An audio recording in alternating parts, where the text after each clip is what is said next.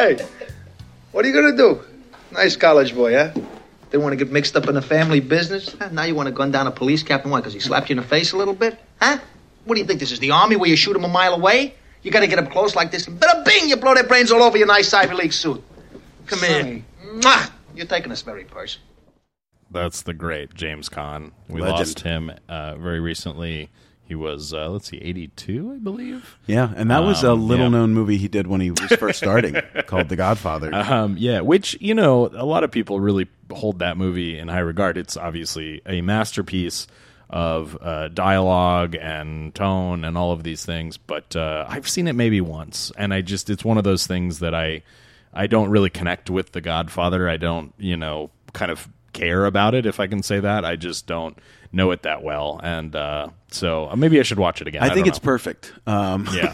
so I think you should- and the, the funniest part about it is, man, is um, yeah. I mean, look, these things are all subjective. We we get real hung up on thinking things aren't subjective when they're considered like the best of anything. Yeah, but they still are. Um, It's the problem I- with ranking and everything. Yeah, like, Godfather uh, and Godfather Two to me are they're like the only two movies that are on that list for me that aren't my kind of movie. Yeah, right. So in that way, I think it like cements them even further to me, just in my mind, because I'm just Sure. kind of like, yeah, I'm not. This is not my kind of They kind of story, and they their- still their yeah genre. get there for me. So I don't know. That's fair. um, Well, but yeah, yeah. Caan's the man in those and. Just a ton of stuff. I mean, obviously, we we generally pop on Elf once a year. Totally. Um, I was thinking about this when I was reading how he passed away. Not many people will know. There's an early '90s uh, football movie called The Program, which was basically Varsity Blues before Varsity Blues. In Okay. college, just this insane Sure. football movie uh, where he plays the coach, and he's he's better than the movie deserves. um, so if you have a chance to like check out the program, uh, Omar Epps is in it as well. I would say check that out. Um, and then uh, uh, what was the other one I was going to mention? Oh, uh, one that I've mentioned as a hidden gem before. Uh, is Way of the Gun, which I think he's fantastic in. Nice, and yeah. we were discussing a little bit earlier. I need to so- see that. Yeah, I don't. yeah, it's I don't um, know it. it- you know what? I, I hope it's still as good as I remember. Sure. it came out kind of in the wake of like the early Tarantino stuff when everybody was kind of doing modern day gangsters with like Gritty, sharp dialogue and yeah, stuff. Um, but yeah, I'm, I'm a big uh, big fan of that one. So anyway, Nice. check it out if you get a chance. Um, well, we're back. It's episode fifty-two, and You know, my um, dad was born in '52, Kelly. Nice. 1952. That's yes, that would be a Yeah. year. Yeah, I got it. um, That's relevant. it is. What other things are fifty-two? I don't know. um, you know, uh, Ten more than forty-two. Hoosiers, tell you that. many would argue the greatest basketball movie of all time. Not Never our longtime listener. Adam, but oh, Yeah. Hoosiers, uh, it- the the state championship team, that classic championship team, they won the state championship in 1952. Okay, got it. I- I- according to the movie, which is a true, eh, loosely based on a true story, but that is the year they won. Those are the only two things I can think about. Okay. 52. 52 You're much card more- pickup. Oh, oh yeah. A lot of rain, lot of Rain Man stuff going on right now. I'm an excellent driver. I drive up and down the driveway on Sundays. Kmart sucks. You're the numbers guy. God, Yeah. We got to play some clips from Rain Man. What the fuck are we baby. doing? I know.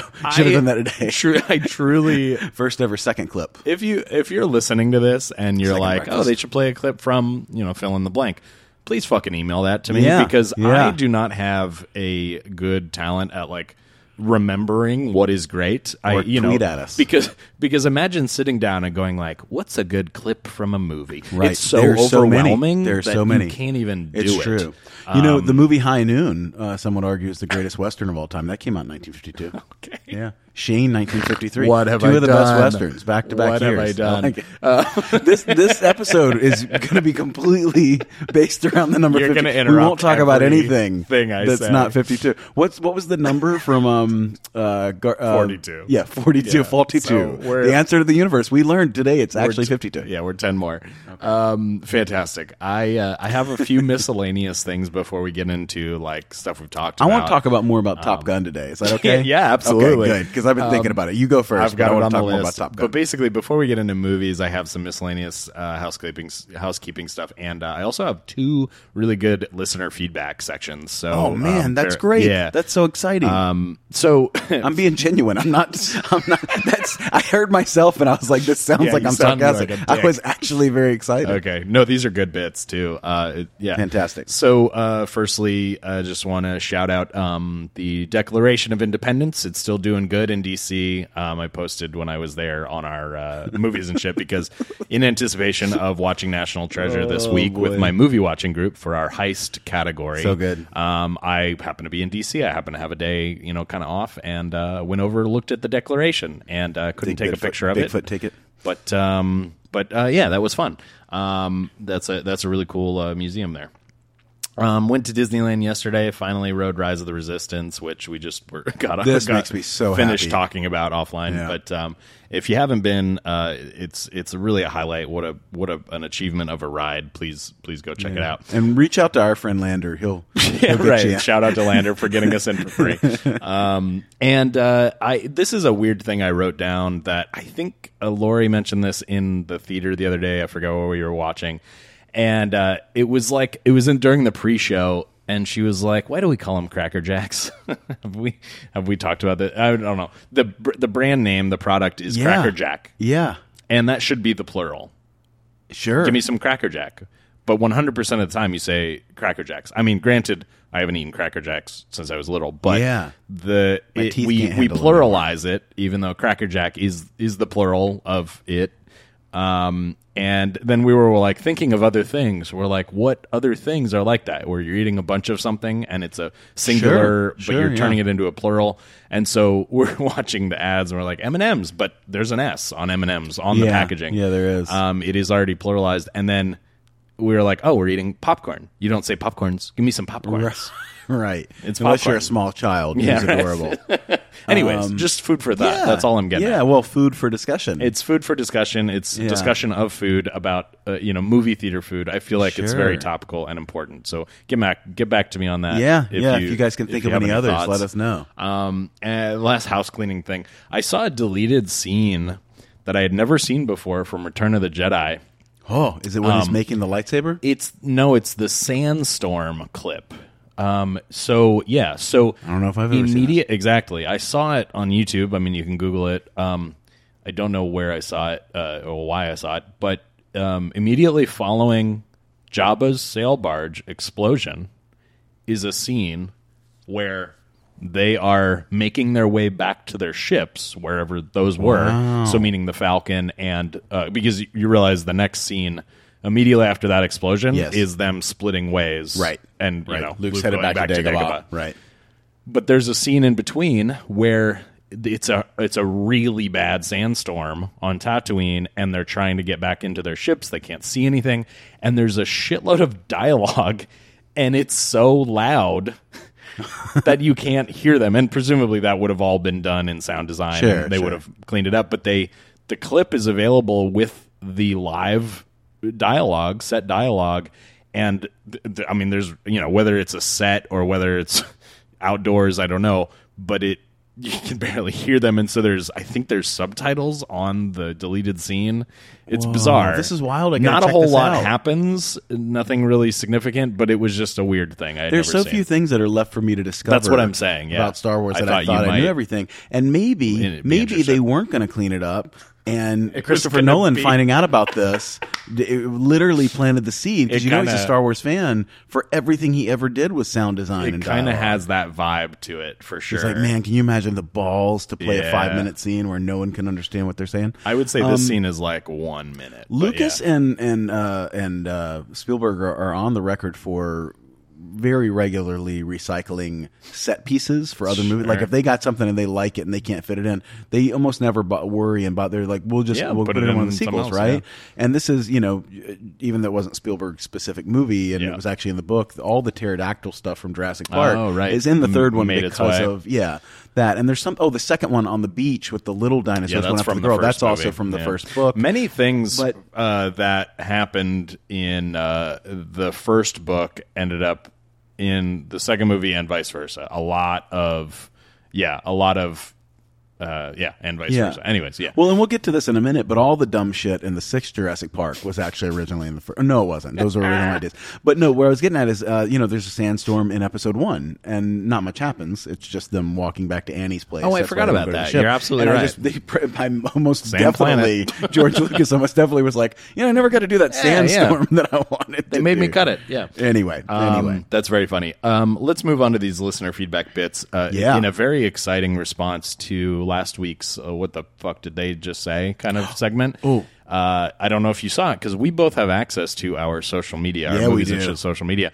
But Kevin, our friend uh, Kevin Nestle, wrote to us on Instagram on our movies and shit, uh, and uh, with a Reddit thread. Did you read that? I did see this, Yeah. but I deliberately maybe this left, is the wrong way to go. it for me. to deliberately waited to yeah. Okay.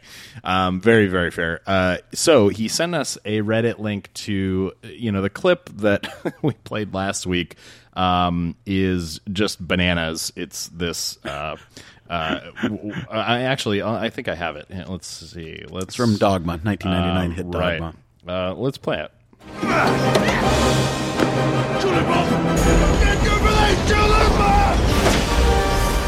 Now, I was saying last week that, or last uh, episode that uh, I thought he was saying uh, Chalupa. Chalupa, He was calling uh, Kevin Smith Chalupa. You're chubby, you're. Chalupa, yeah. and even though in reality, who knows when Taco Bell patented the Chalupa and what year that was, um, that's impossible to know or look up. But um, I, I, I really, I really thought he was saying Chalupa. It sounded like Chalupa.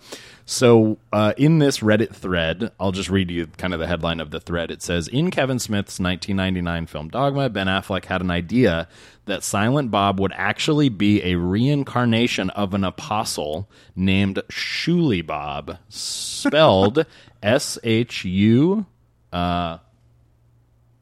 L I B O B. Uh, though they did not go with it, Ben still had a chance to call Bob out by his true name, you know, in this clip. Right. And uh, it kind of tracks because the first part of that clip, he says something uh, to, to Bob, and then uh, and then again, I'll get you for this, and he's Right. calling him Shuli Right. Bob. So uh, it's a weird thing. They obviously couldn't remove that whole segment, and they couldn't remove his dialogue from the clip, but they definitely deleted it out of the script that's available, and they did not put subtitles for it, so as not to you know It's encourage they didn't the try canon, to I guess. something else over that um, because you probably could, yeah, with that much movement e- and everything. Easier than Sigourney Weaver's. Agreed. You know, well, f that Fuck from uh, that. Yeah, yeah, much from easier, Galaxy much Quest. easier. Yeah. Um, Screw that. That's a that's a great point, but uh, whatever. Uh, that's a wonderful uh, realization. Um, next, Thank you, Kevin, again. This, yeah, for always keeping us straight. This is a fun one. This is a shout out to my friend Tim in New York. He um he listens to us and uh, he sent us a just a fun fact. is a very wonderful email. He was complimenting us on our last episode and he really enjoyed the last episode. But he basically said. Did you know that Rory Kinnear, because I was talking about men, um, Right. Rory Kinnear is Roy Kinnear's uh, father, and the way that he worded it, let me read you his his sentence verbatim. Um, he said, "I also wanted to mention one thing of note about Rory Kinnear, who I think is amazing, is the son of Augustus Clump's father from the original Willy Wonka." now, on the surface, Oh. bear with me here. On the surface, that sentence makes sense. Meaning, if you don't think too hard, that Tim, I, because I read your email and I went, "Oh yeah, totally. Hey man, cool." And I wrote back, I was like, "Thanks very much." And only this morning, when I was organizing my notes, did my brain explode because there's so many things wrong with that sentence. And let's walk through it. So Not like this. not not Not like, like this. this. That's what it's like. so thing one, it is a fact that Rory Kinnear is the son of Roy Kinnear, who is an actor, and that's that's absolutely true. Roy Kinnear was, uh, in fact, in Willy Wonka and the Chocolate Factory. Roy Kinnear played a character named Mister Salt, the father of Veruca Salt. Veruca Salt being the super annoying young. Can I pause girl. you for one second and just say, I guess. this is funnier because Roy and Rory are so. so similar. when you're saying these, yeah, you can't even tell okay, them apart. So anyway, anyway, sorry. Uh, Mr. C, he was Mr. Salt, and uh, Veruca Salt sucked. She was the annoying, demand, very demanding little girl. I think her death was the let's quote unquote death.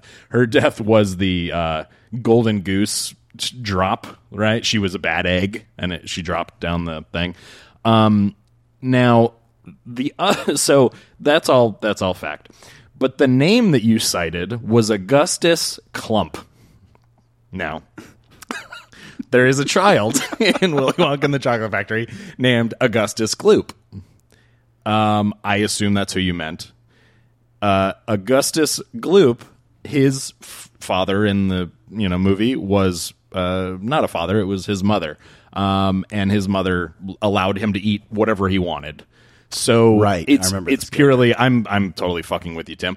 This you're just conflating lots of different things, and uh, unless you were hoping that I found this out, I don't know how deep you're playing here. But the point Oh, is, this is chess, not checkers, Kelly. Yeah, you made a right. fool of yourself this is, today, This is 3D chess for sure. Um, oh my god! but uh, yeah, so it was his mother, and uh, that was her name was uh, Mrs. Gloop. I don't know. That's all we got.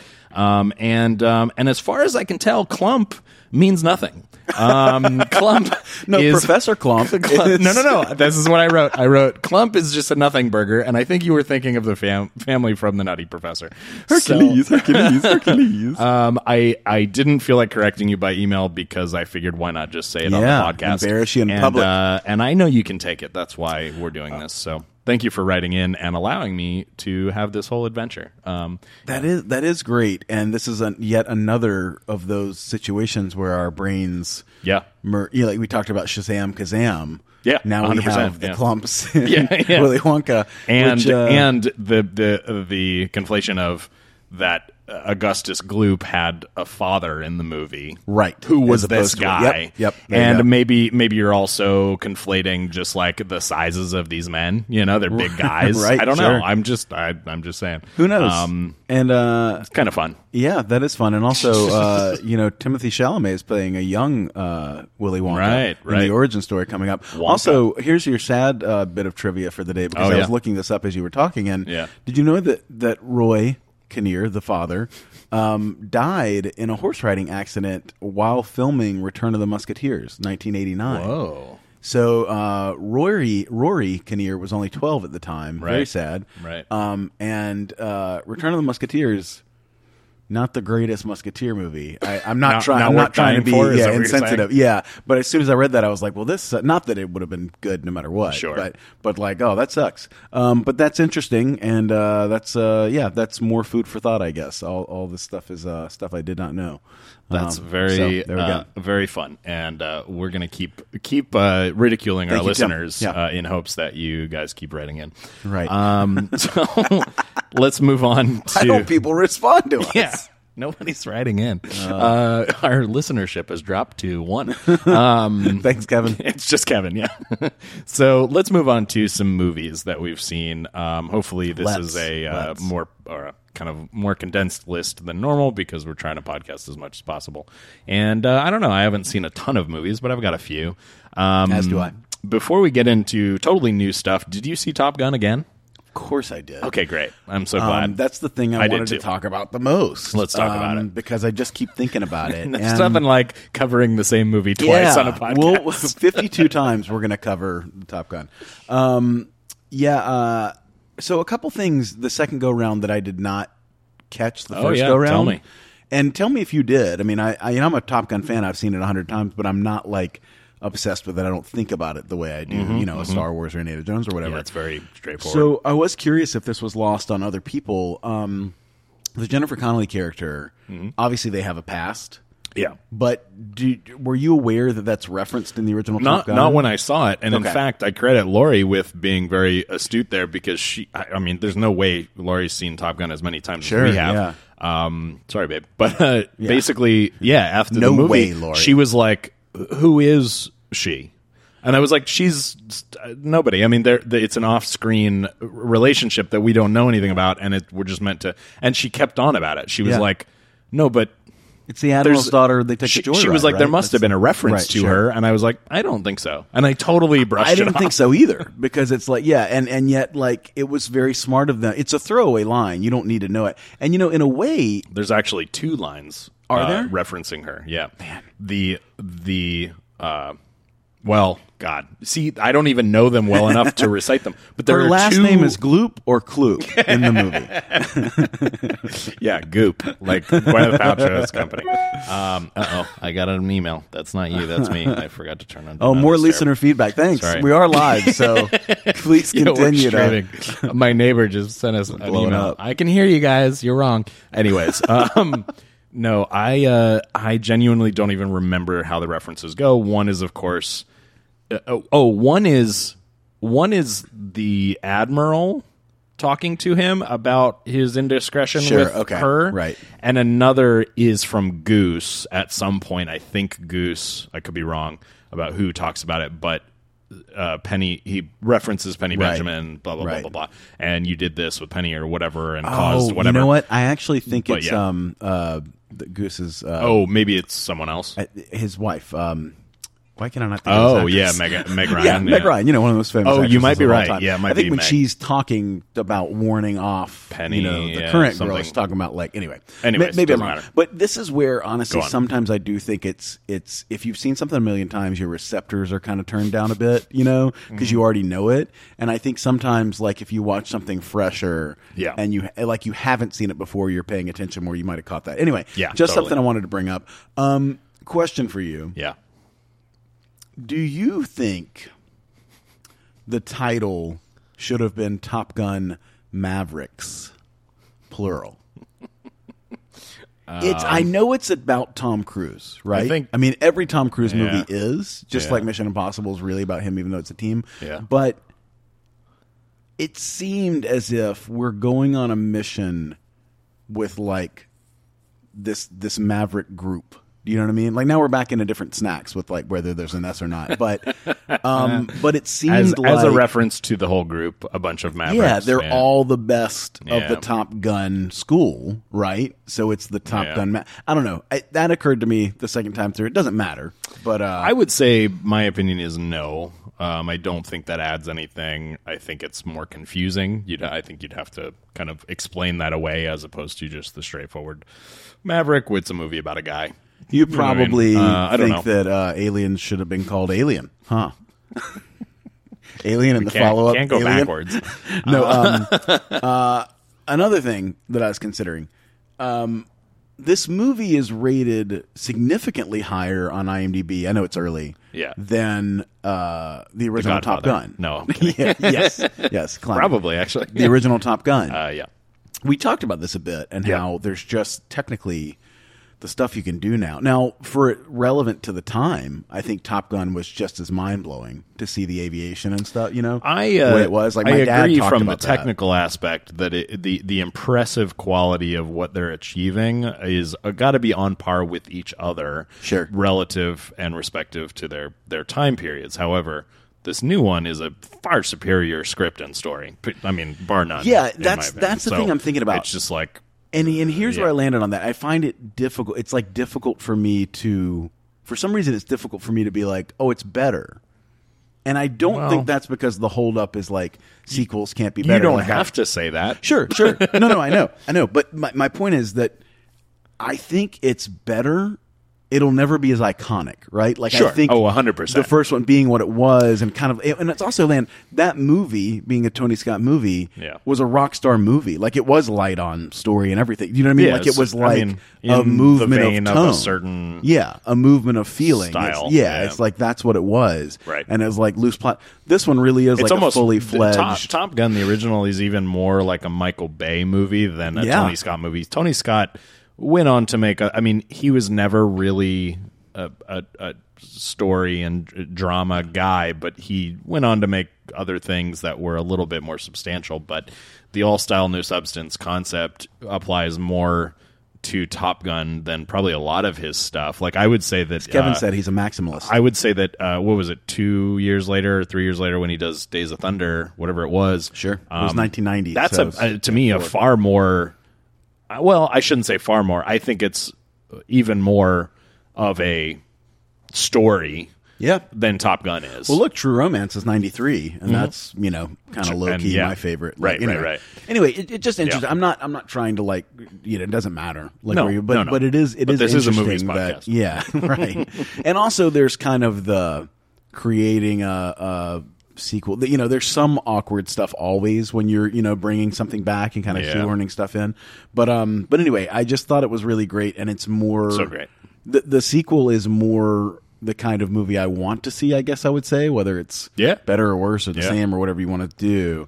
Also, this going to see it the second time um, ha- gave me a thought or, or, or brought me back to a thought. It's time for uh, yet another Patrick's pitch. Um, I am the only remaining fan that I have found of um, the Last Starfighter. Oh uh, yeah, movie which from I've never seen. Yeah, which is really, really goofy and corny, but conceptually and thematically is very much like Star Wars. That's the reason I liked it. And apparently, it's been bouncing around Hollywood for a million years. I don't know how far it's gotten. It could be two guys in a room trying to come up with some kind of idea for a sequel. Okay. This isn't so much of my pitch as just kind of like, hey, just copy Top Gun Maverick. But the idea, you know, really would be like what you end up with is they recruit this kid to join the, you know, Star Command to be a starfighter pilot to defend the galaxy, right? And Earth is does not know this stuff goes on, obviously, because it's the 1980s. But the training mechanism that they've planted on Earth in different places, because they've done this at all these different planets, but for mm-hmm. Earth, they're arcade games. Like what was more relevant in the 80s than an arcade Sure. game? It's basically a flight simulator, right? That's what he's playing. And he's so good and he breaks the score, and then down come like the aliens to literally be like, Can you come help us, right? Cool. That's like the idea. But the entire Legion is destroyed and it ends up literally just being him and his co pilot. They're the ones that have to defend the galaxy, so it's the last starfighter. But where that leaves you is like, who's re- going to rebuild Star Command? Like once they survive and stuff. Right. And basically, just plug this in, have that actor be the old Maverick guy, and bring in the young bucks, and they can be on PlayStation now, like training, Yeah. recruit them up, and let's have some crazy mission to save uh, the galaxy again.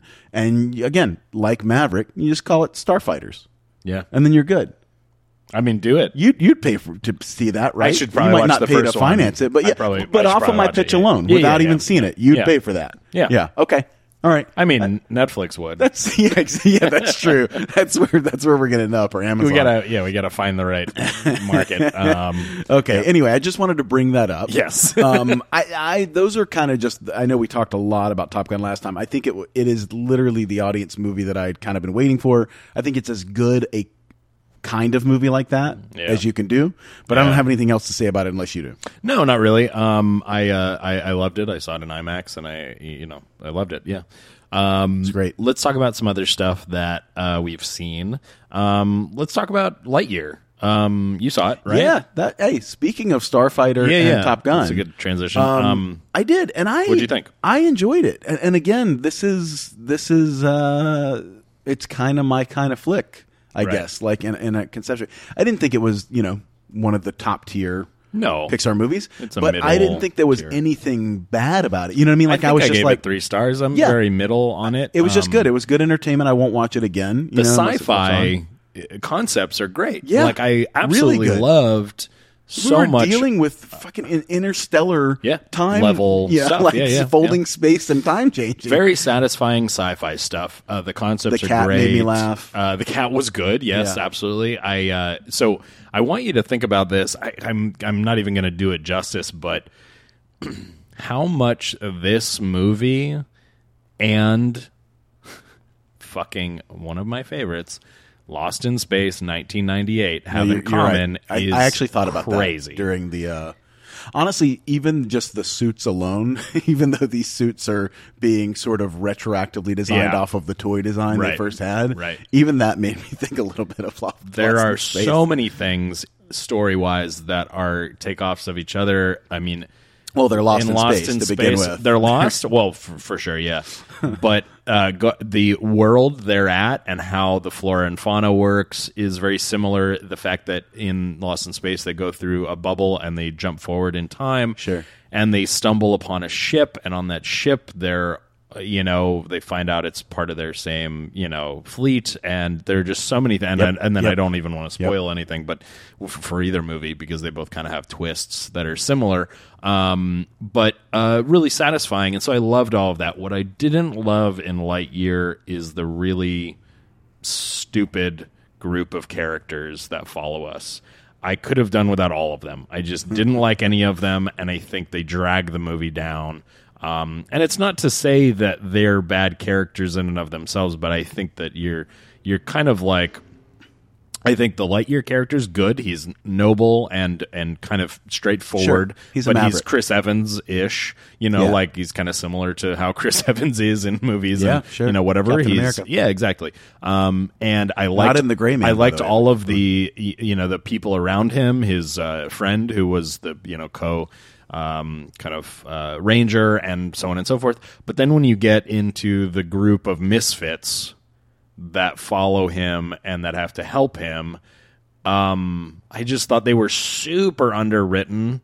I thought they were super boring. I thought their performances, those voice performances, were boring and uh, kind of soulless. And uh, I just was like, we couldn't do better. We couldn't fucking write fun characters. Pixar movies are full of fun characters. Yeah, it's true. And the cat is a fun character. Yeah, it's cat's a great. smart robot. And it's got some good dialogue, and it's a good loyal Funny beats. thing, Good- funny beats. yeah, com- and I, comic relief. I very literally never once laughed or enjoyed a moment of screen time or dialogue with any of the the misfits. Did you there's rethink like three of them. how we make sandwiches from this movie? You know what? It's funny. So the sandwich thing really stuck out to me because even though it's funny, it's a good gag and I like it. It's like the only joke in the movie. Or not joke, but it's like the only Yeah. quirky thing in the entire movie. I wouldn't even true. I wouldn't even put the cat in there as like being a joke. It sort of is. Yeah. But Pixar movies are full of that kind of thing. Sure, yeah. And this one isn't. Yeah, and then you was have an one thing, movie. and I'm like, wow, that's weird. And it's interesting because Incredibles I would put on par with this in terms of being an adventure movie. Yeah. But like you said, chock full of jokes. Yeah. And this was more of almost a straightforward It's adventure like- movie. it's like very- There was some comedy, but it wasn't the same way. Very it wasn't, straightforward. Yeah, it wasn't jokes kind of stuff. sterile a little bit. Um, Yeah, I agree. Like space. And that's why I give it three stars and not more because it, it some of those things really kind of weirded me out, and then so much of it I loved. It's a weird movie. Um, I like the little yeah. space spheres. This is totally sidebar. It doesn't matter, but that slowed slowed you down once you hit Oh, right. whatever. So anyway, Right, right, was- right. That was cool. Yeah, there's just so much good visual, Yeah, like cool stuff. kind of fun, act, you know, stuff.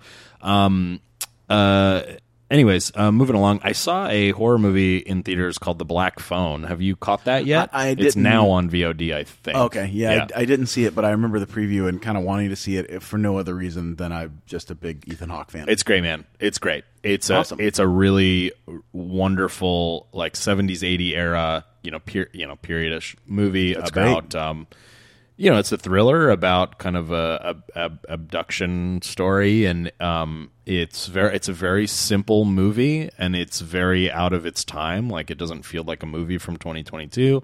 Um and it's great. It's got some jump scares in it that are a little bit more rather than this just being a thriller with like kind of horror aspects. It's right. it it is that, but it um it's got some jump scares where you're kind of like questioning, ah, did we need did, did we really need that? And are we trying to lean it into horror too aggressively?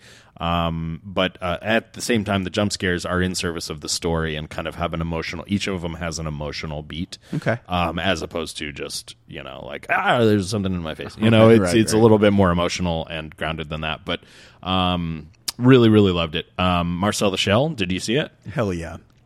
I mean, Marcel the Shell with Shoes On is a YouTube series from a decade ago or whenever. I can't believe they were And, even able to um, carve out a full That's what I'm saying. It's just so sweet. That's and- what A24 you know is great at is Yeah. giving you know filmmakers a chance basically. And even though it's a short, small, simple movie, It was um, emotional though. They got an it's emotional. an extremely Yeah. well told story. Rise out of me. Wonderful story. Um, and I, I, even if you don't know the original source material, um, it's just a feel good movie that I think absolutely everyone will love. Sure. Um, it's about a shell who is It alive, anthropomorphized shell, and her family and her struggles, and uh, it's it's really wonderful, and it and it brings it into the modern day. Just there are so many things about it that are very very topical, and um, yeah. It's a, Wonderful, a reflection of you know the human experience. The so human I highly recommend that. But by a Um, shell with let's shoes. talk about Elvis for a minute. You saw Elvis before the Oh last yeah. episode, Yeah, and you had you did. and I hadn't. Um, we finally saw it, and uh, Can I say real quick before I even hear what you please, thought about yeah. it? Because you know I liked it, but Sure. um, before I even hear what you thought about it, I did see something. I may have mentioned this last time that I think is 100 percent relevant. Whether you think Mm-hmm. this is the greatest movie or the worst movie ever made, somebody had tweeted out, "Congrats to Baz Luhrmann for making the first two-hour movie trailer." and I do think that's Yeah, at- you watch at- the movie and you're like, who- "Ah, I wanna see that. who that." could argue with that the way this movie moves because we were maybe 10 15 minutes in and i'm going to let you take the wheel again Yeah, here yeah, but no. we were about 10 minutes in at the point where i was like when is the title card going to come up and we're going to start moving at a different pace? but we no. never did. Right. And I, you kind of know that with Baz Luhrmann, and I'm not complaining because I enjoyed the movie. Yeah. But it is different in that way. Kelly, take it. No, that's that's all fair. I've been a, a pretty staunch anti Baz Luhrmann Sure. person, and I, by the way, am not. I don't. I haven't seen all his movies. I just don't want to. I don't like him. I don't think he makes. I I think that he obviously has a great talent, but I just don't care about his type of storytelling. Sure. This I loved. Truly loved Nice. it. Um, we. Uh, I mean, Laurie loved it too. She's such a huge Elvis fan, Yeah. but. Um, I this is a, a rare occasion where as soon as the movie ends, we were both just like, I want to see it again right now. Yeah. Yeah. Um, it is such a wonderful ride, but it also is if Austin Butler doesn't get an Oscar nomination for Dude, this, there's no right justice in the world. That's right where I was headed. I can't believe it's one of the greatest performances uh, but you know you're you're combining performance with i mean think about all of the great performances uh, you know uh, top tier oscar winning performances that we've had over the years from some of our great actors where there's not a fraction of the effort and i'm sorry a, a, a straightforward role that's not too far outside of you know a De Niro role Sure. you know De Niro in Casino or whatever you're just like okay well he's 10% left of center of the person who is Robert De Niro. Like, Right. you know, so a person like Austin Butler doing this, singing significant amounts of the movie himself. Um, I'm not exactly sure how, you know, where the ra- what the yeah. ratio is, but um, and and just the performance and the visual, uh, you know, uh, you know the the things they make him do. Um, and uh, you know, he obviously had to copy source material and really become Elvis. It's one of the most impressive transformations of all time. And uh, so my my takeaway is more the it's it's more about him than anything else. I agree. Um, and then the production value of the movie is like second to none. I I- when we left, I was like, that movie had to cost so much fucking money. and because it's just set after set after set, you have scenes in the movie that are again big montages and compilations Sure. of things Lots of them. and you have scenes that are on screen not even scenes shots that are on screen for seconds if not frames and they are fully realized environments and Yep. sets and Yep. fully uh, with with hundreds of extras and Sure. uh, even with Sure. the idea that they can do a lot with digital there is so much going on in some of these frames and you're like It's that was only a frame. Yeah, that it's was five hard frames. you know. I so when I left, I'm like just purely on the cost of production, Yeah. building these sets, Yeah. going to these locations, and the costuming and uh, and and you know cast and crew. I'm like this movie had to have cost 150 million dollars.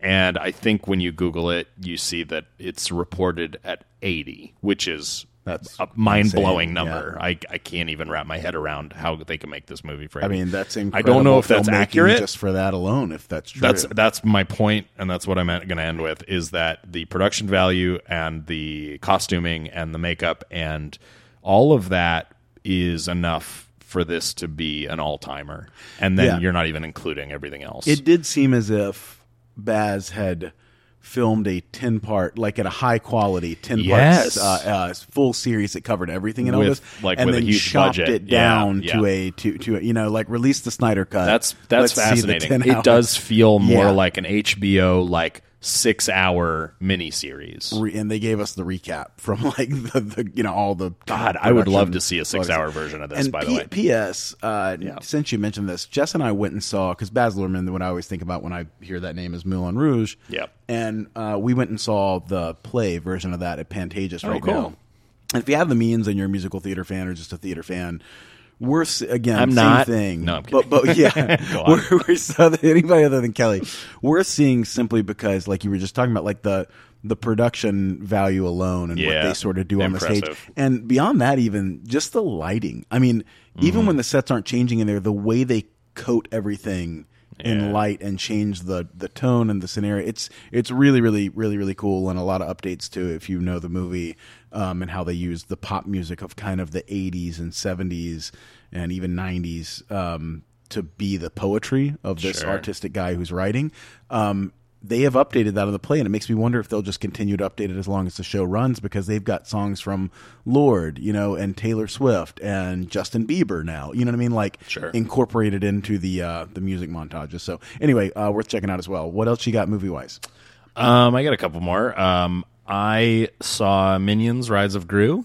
Did not Um, see that. and uh, really enjoyed that. The the Minion that whole franchise is just a, a, I'm a big big fan of. Banana. Um, and truly, it's about the Minions. They they have an infinite amount of appeal, meaning that Universal and Illumination can keep making these forever Mm-hmm. with these weird minions, and I will see every single one of them. Right. Um, it's an infinite amount of content, uh, or you know, possible stuff. And uh, this one has a ratio of probably like fifty percent minions, fifty percent humans. And I, I'm, I just like I don't need the humans. Like I just yeah, need cut 'em out completely. minions in their environment doing things. and Pure I'm- minion I love it.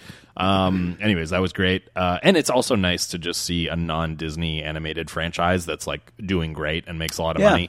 yeah. Because the the Disney stuff, I mean, they there's the Pixar and the non Pixar, blah blah blah. But the Disney stuff is so like saccharine most of the time, where I'm like, I just need something that's a little bit more like I don't know, fun and edgy and not so self serious and whatever.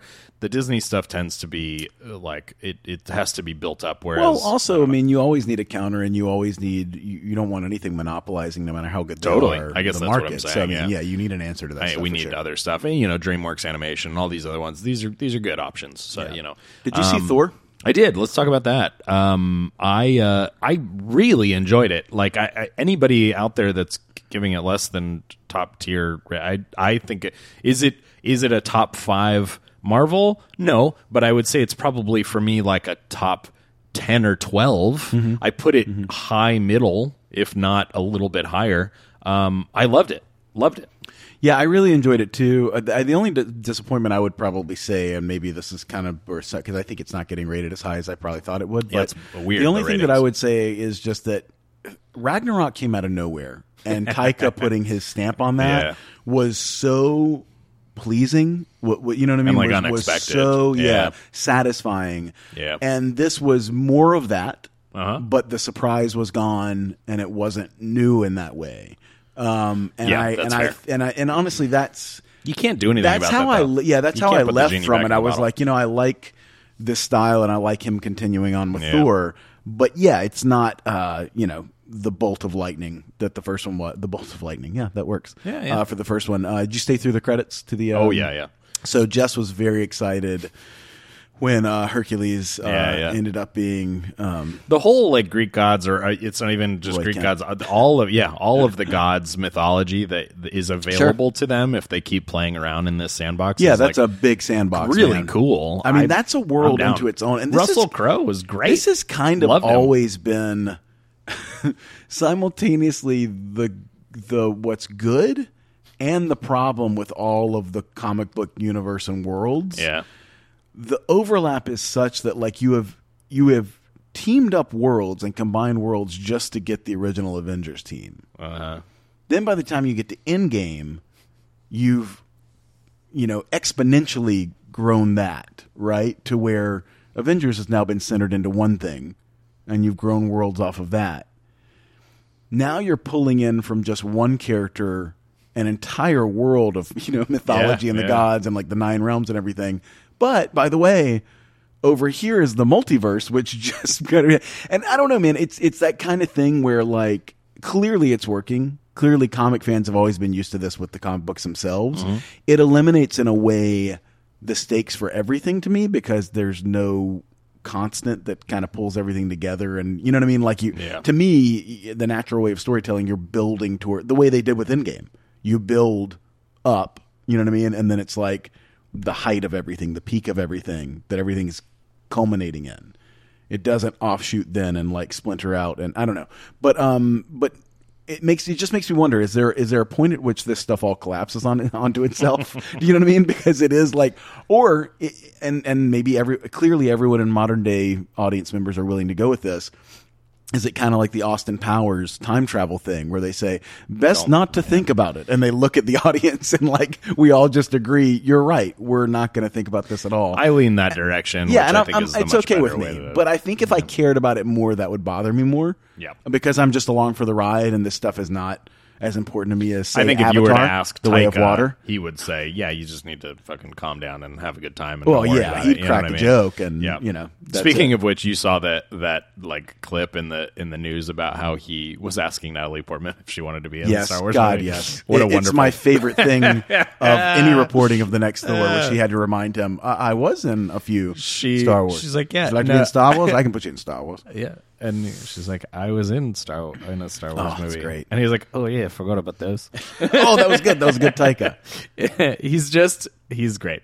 Um, but uh, I, I I will say that like uh, Natalie in this movie, she's a little stilted. I don't think she knows how to be in these movies. Yeah, her that was performance weird. is. I- I didn't want to be weird. mean, but yeah, that's no, no. kind of I'm, I'm okay calling it this. out. Natalie And Portman is an all timer. I mean, we love Natalie Yeah. Portman, of course, but great respect. But but she's been in a lot of different things over the years, and she's not necessarily always right for the thing. Like Sure. her in Annihilation, which is a Yeah, movie I love, yeah. makes more sense. Like just what she's dealing with in Right, that, right. And then you throw her in this big blockbuster because you kind of needed to or wanted to because she's part of the you know canon already. And I think I think the storyline they give her is good. This was almost a bridge. don't really Ragnarok, I really enjoyed, and this was almost a bridge to another movie that I want to see, which is the actual Love and Thunder story of Thor and adopted daughter. You know what I mean? Like, Right. I, I would. I've talked Yeah, about we're this getting- I before. mean, we're getting there. Yeah, yeah. Yeah, I've talked about this before, but kind of the wander. I mean, this is Mandalorian and the Child. This Yep, is, yep. you know, like you can get It's into. cool. It's cool. I dig yeah, it. Yeah, I like where they ended that. Yeah, yeah. Um, so, anyways, I think that the bigger bigger thing here is just that um, keep keep giving Taika movies, and I'll I'll go. Uh, he's he's wonderful. Um, and I can't wait to see what he does with uh, Star Wars. Um, I saw a documentary called Fire of Love. I wanted to see that. Yeah. Where did you go see that? Um, it was- It's it's so. it's weird. It's weird. So I saw it probably two weeks ago, and it was only at Sunset Five, and so I yeah, went to Sunset Five. only Yeah. place it was at. And I was like, I'm not going there. I think it. No yeah, offense, it's a weird. That's a weird theater, by the way, and there's always like quality issues there. I really enjoy the energy of Sunset Five. It's an AMC now. It used to not be an AMC. Um, but every single time I'm there, there's something wrong with either projection or sound. The only or thing I ever saw there was the room. By the way, Yeah, a long time ago. Yeah, before it was AMC.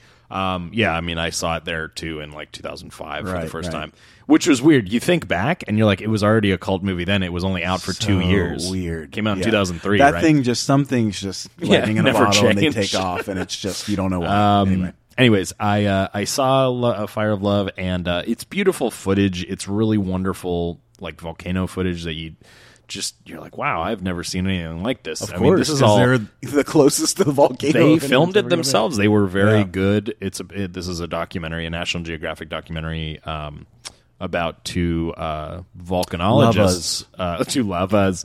Fuck you.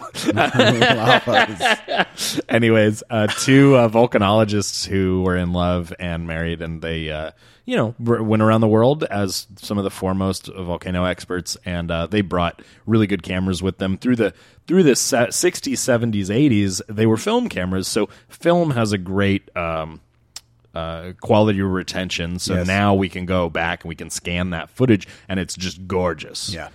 Um, whereas when they got into the 90s and whatnot, they're moving to video because they could, which makes sense. But video is garbage. Isn't it funny era. when stuff moves So, backwards because because technology huge, moves forward? Huge jump backwards. it's only now in the 2020s, really, that our digital video is on par with what you can get out of a Oh, sure. film cell. Don't you remember the early 2000s So we when had- all the indie movies that were I great? shit you not, we had shit. almost 30 years where it was kind of subpar. And uh, that includes, you know, from the early 2000s, they started filming movies in digital. So you have like, um, you know, episode one was filmed in Yeah. digital. So all Yeah. those movies are 720p. right.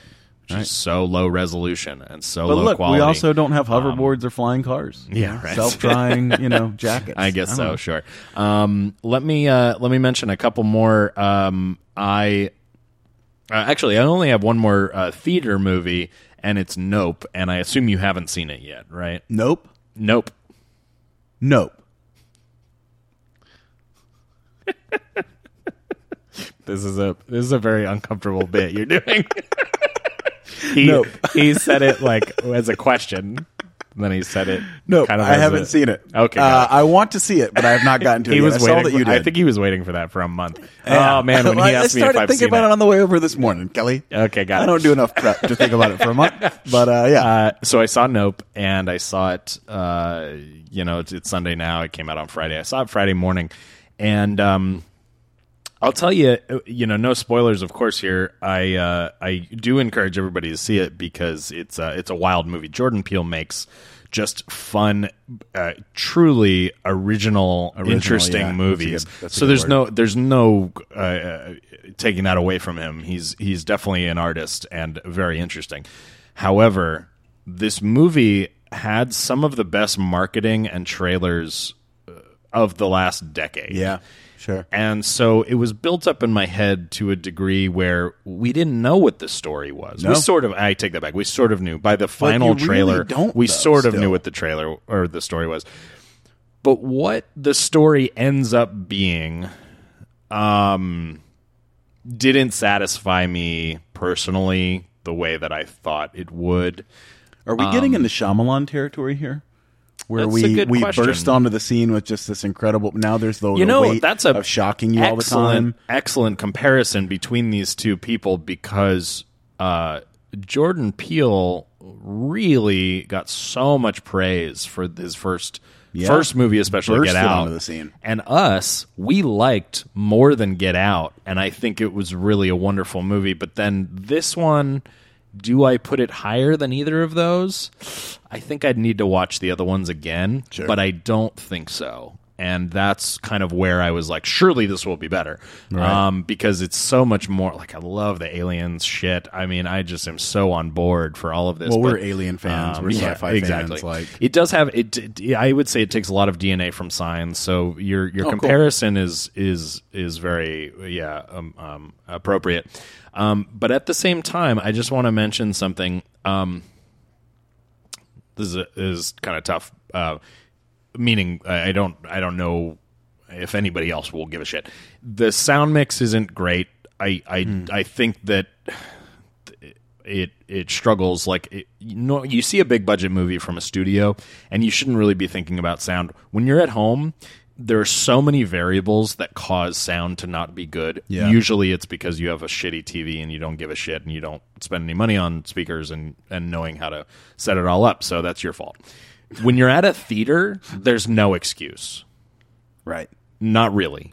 And so if I'm in a theater, I'm at the AMC City Walk IMAX, which is one of the best screens in the world. yeah. It is a full 143 to 1 aspect ratio original IMAX screen and it, it and this movie has 143 to 1 aspect ratio scenes, which means it's the full kind of squarish shape and uh, meaning they filmed a lot and this was filmed uh, you know shot by Hoyte uh, who shot a bunch of like Chris Nolan stuff and he's a he's an outstanding uh, you know DP um, there's no excuse for any technical aspects to be wrong. The sound mix isn't great. There's entire scenes that are very clearly ADR'd, and you can tell. And that, to me, is a huge failing. If you if I'm hearing dialogue not match their lips properly, like we talked about, we used to talk about that on the studio tour. It's just Yeah, like sure. when there's bad ADR, it's very jarring. And why would something in 2022?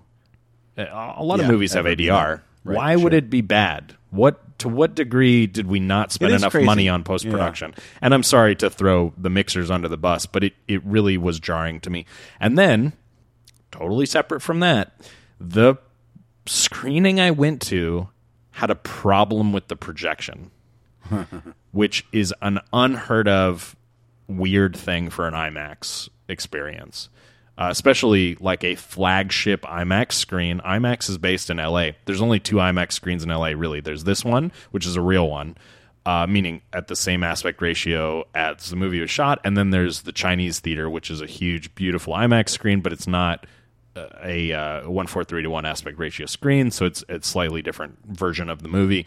Um, anyways, point is, I emailed. Okay, the problem that it had was that in black, there's a lot of uh, dark scenes in the movie, nighttime, whatever. In the dark areas, it was like very, uh, for lack of a better term, pixelated. What they do is they uh, the the black areas were crushed in in um, in uh, um, excuse me color correction to the point where there was no detail in those areas and the projection made it look very kind of shitty and pixelated in those areas even though pixelation is not the correct term for it um, it was shocking to me because it was happening so much and i was like is this an artistic choice? No, it can't be. Like the co- this copy of the movie is the absolute highest Yeah. quality copy of the movie that exists. Th- There's no reason that this should look like this. I emailed IMAX immediately when I got out of the movie, and I sent a really long email like, trying to explain what I just saw because in my head I'm like, am I crazy? and David, um, oh God, what's his last name? I always forget. He's the chief quality officer of uh, uh, David Keighley. Uh, he's the chief quality officer of IMAX. When you go to an IMAX movie, if you stay through the credits, all the way through the credits, there's a title card at the end that says, if you had any issues with this viewing experience, please email cqo at imax.com and I have done this many many times, and he always replies. He replied in an hour, and this is what Wow. he said. He said, "My apologies for the crushed blacks you witnessed at City Walk yesterday. Our technical team rebooted the system for the 4 p.m. show, and all is good now. I'm so sorry for your poor experience, and I hope you can forgive us. This intermittent problem is being worked on, and we ask for your patience. It rarely happens, but it did today. Um, we'll be in touch with two complimentary tickets. Thank you for your valuable feedback. Jeez. Blah blah blah." Um, then I went on Reddit, and there was already a thread of people that were in that showing, right. my showing, that were like, "Is anybody else fucking see this Yeah. shit?" And uh, I wrote in and explained it, and everybody was thankful. Bottom line is that severely hurt my viewing experience, and I got to see it again now. You, you at home yeah. and everybody else probably not going to experience that, but it really took me out of it because the whole time I was just like, "What the fuck is wrong?"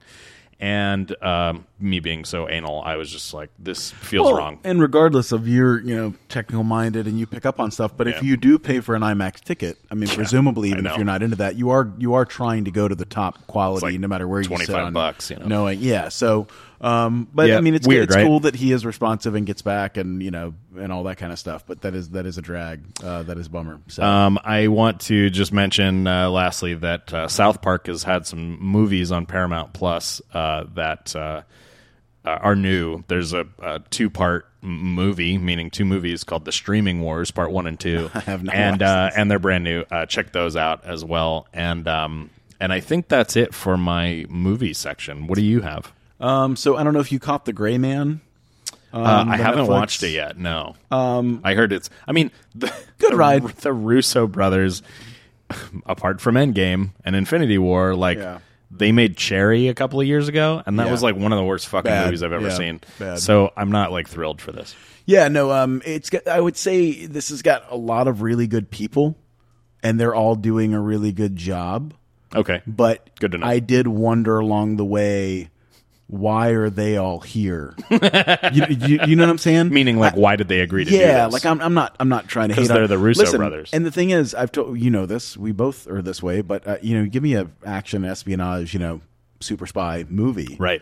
Um, I'm on board. This is an easy genre for me. Yep. Um, and I don't regret watching it. And I'm not saying don't watch it. It's it's it's fine. You know what I mean? But it, Yeah. but there's nothing exceptional about it. Um, and there are exceptional people Thanks, doing Netflix. like really good good roles. Anyway, uh, speaking of not exceptional, I did see the final Jurassic Park. Well, I don't know if it'd be the final one. um, I don't want to talk too long about this. Obviously, Yeah, we, tell me what we, you we've thought. all said what we think about this, but you know, all of the wonder and kind of the magic and the nature of kind of the the chaos theory and everything the first Yeah. Jurassic Park was about Oh, and so far gone. and really the the first I think the first trilogy to an extent even though the quality of the Yeah, movies yeah. wasn't as good every time yeah, yeah. from the first one of these Jurassic World on, um, it's just it's not even there. It's not that they're not achieving it; they're not attempting it. Like it occurred to me kind of an hour into this one that these movies you already knew this, but these movies are really just about riding a motorcycle with raptors, Yep. hunting with you or Totally. chasing, you know, whatever. Um, Fuck you, Colin Trevorrow. you fucking.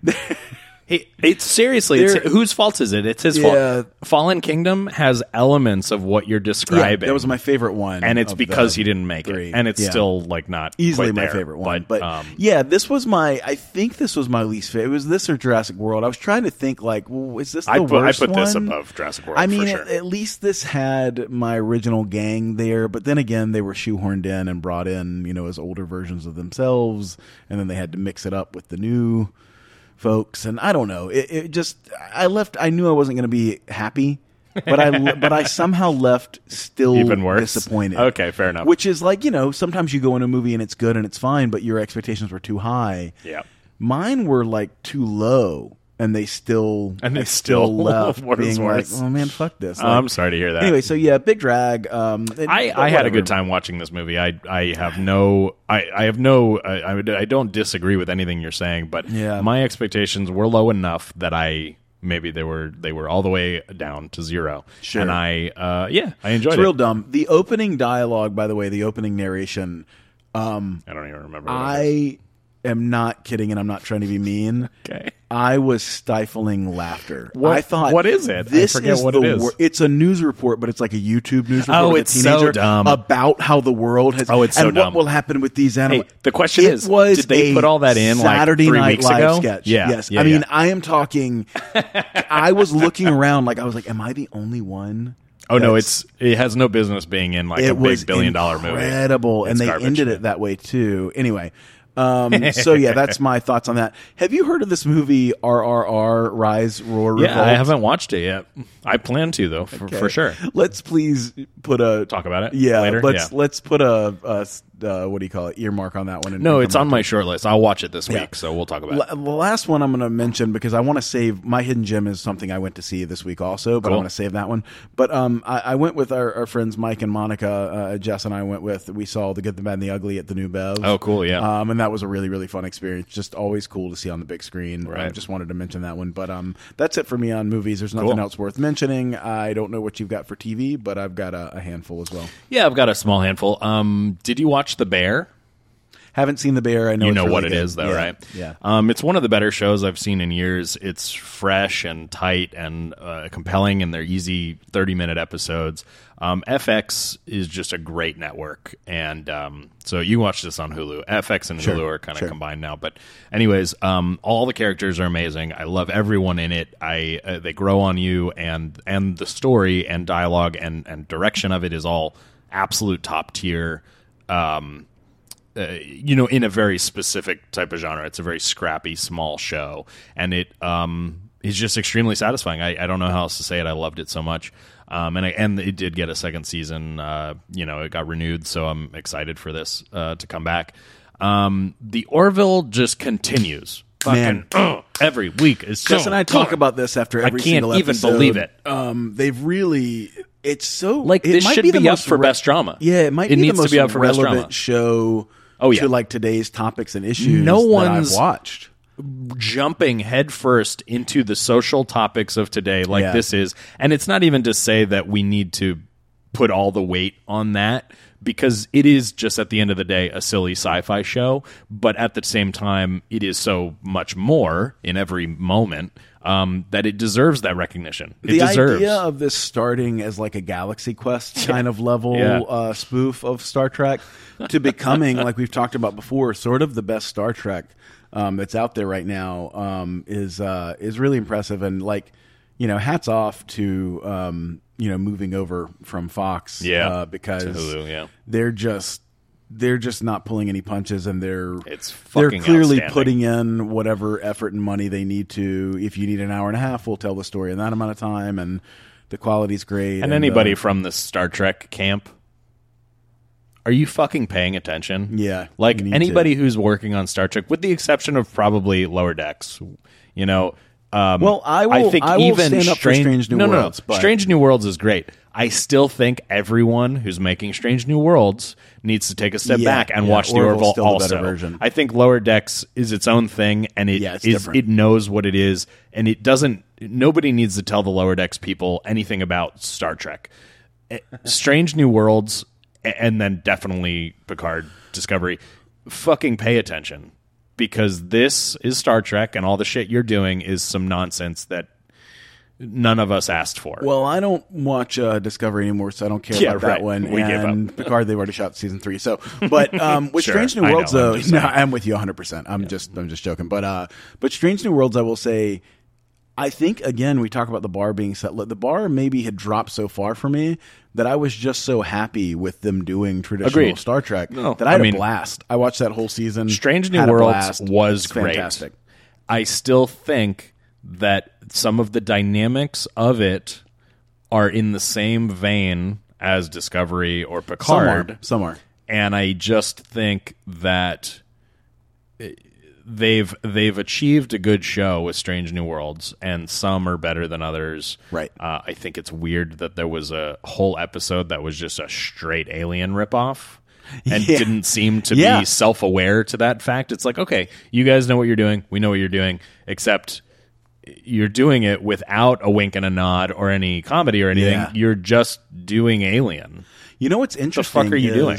They actually did Alien and Predator. Right, If no, it- it is- yeah, it's both, which and that was how talked they rebooted the Gorn, which has always been one of the great ideas for an Alien, but has become the most spoofed probably Alien of all of the original Yeah.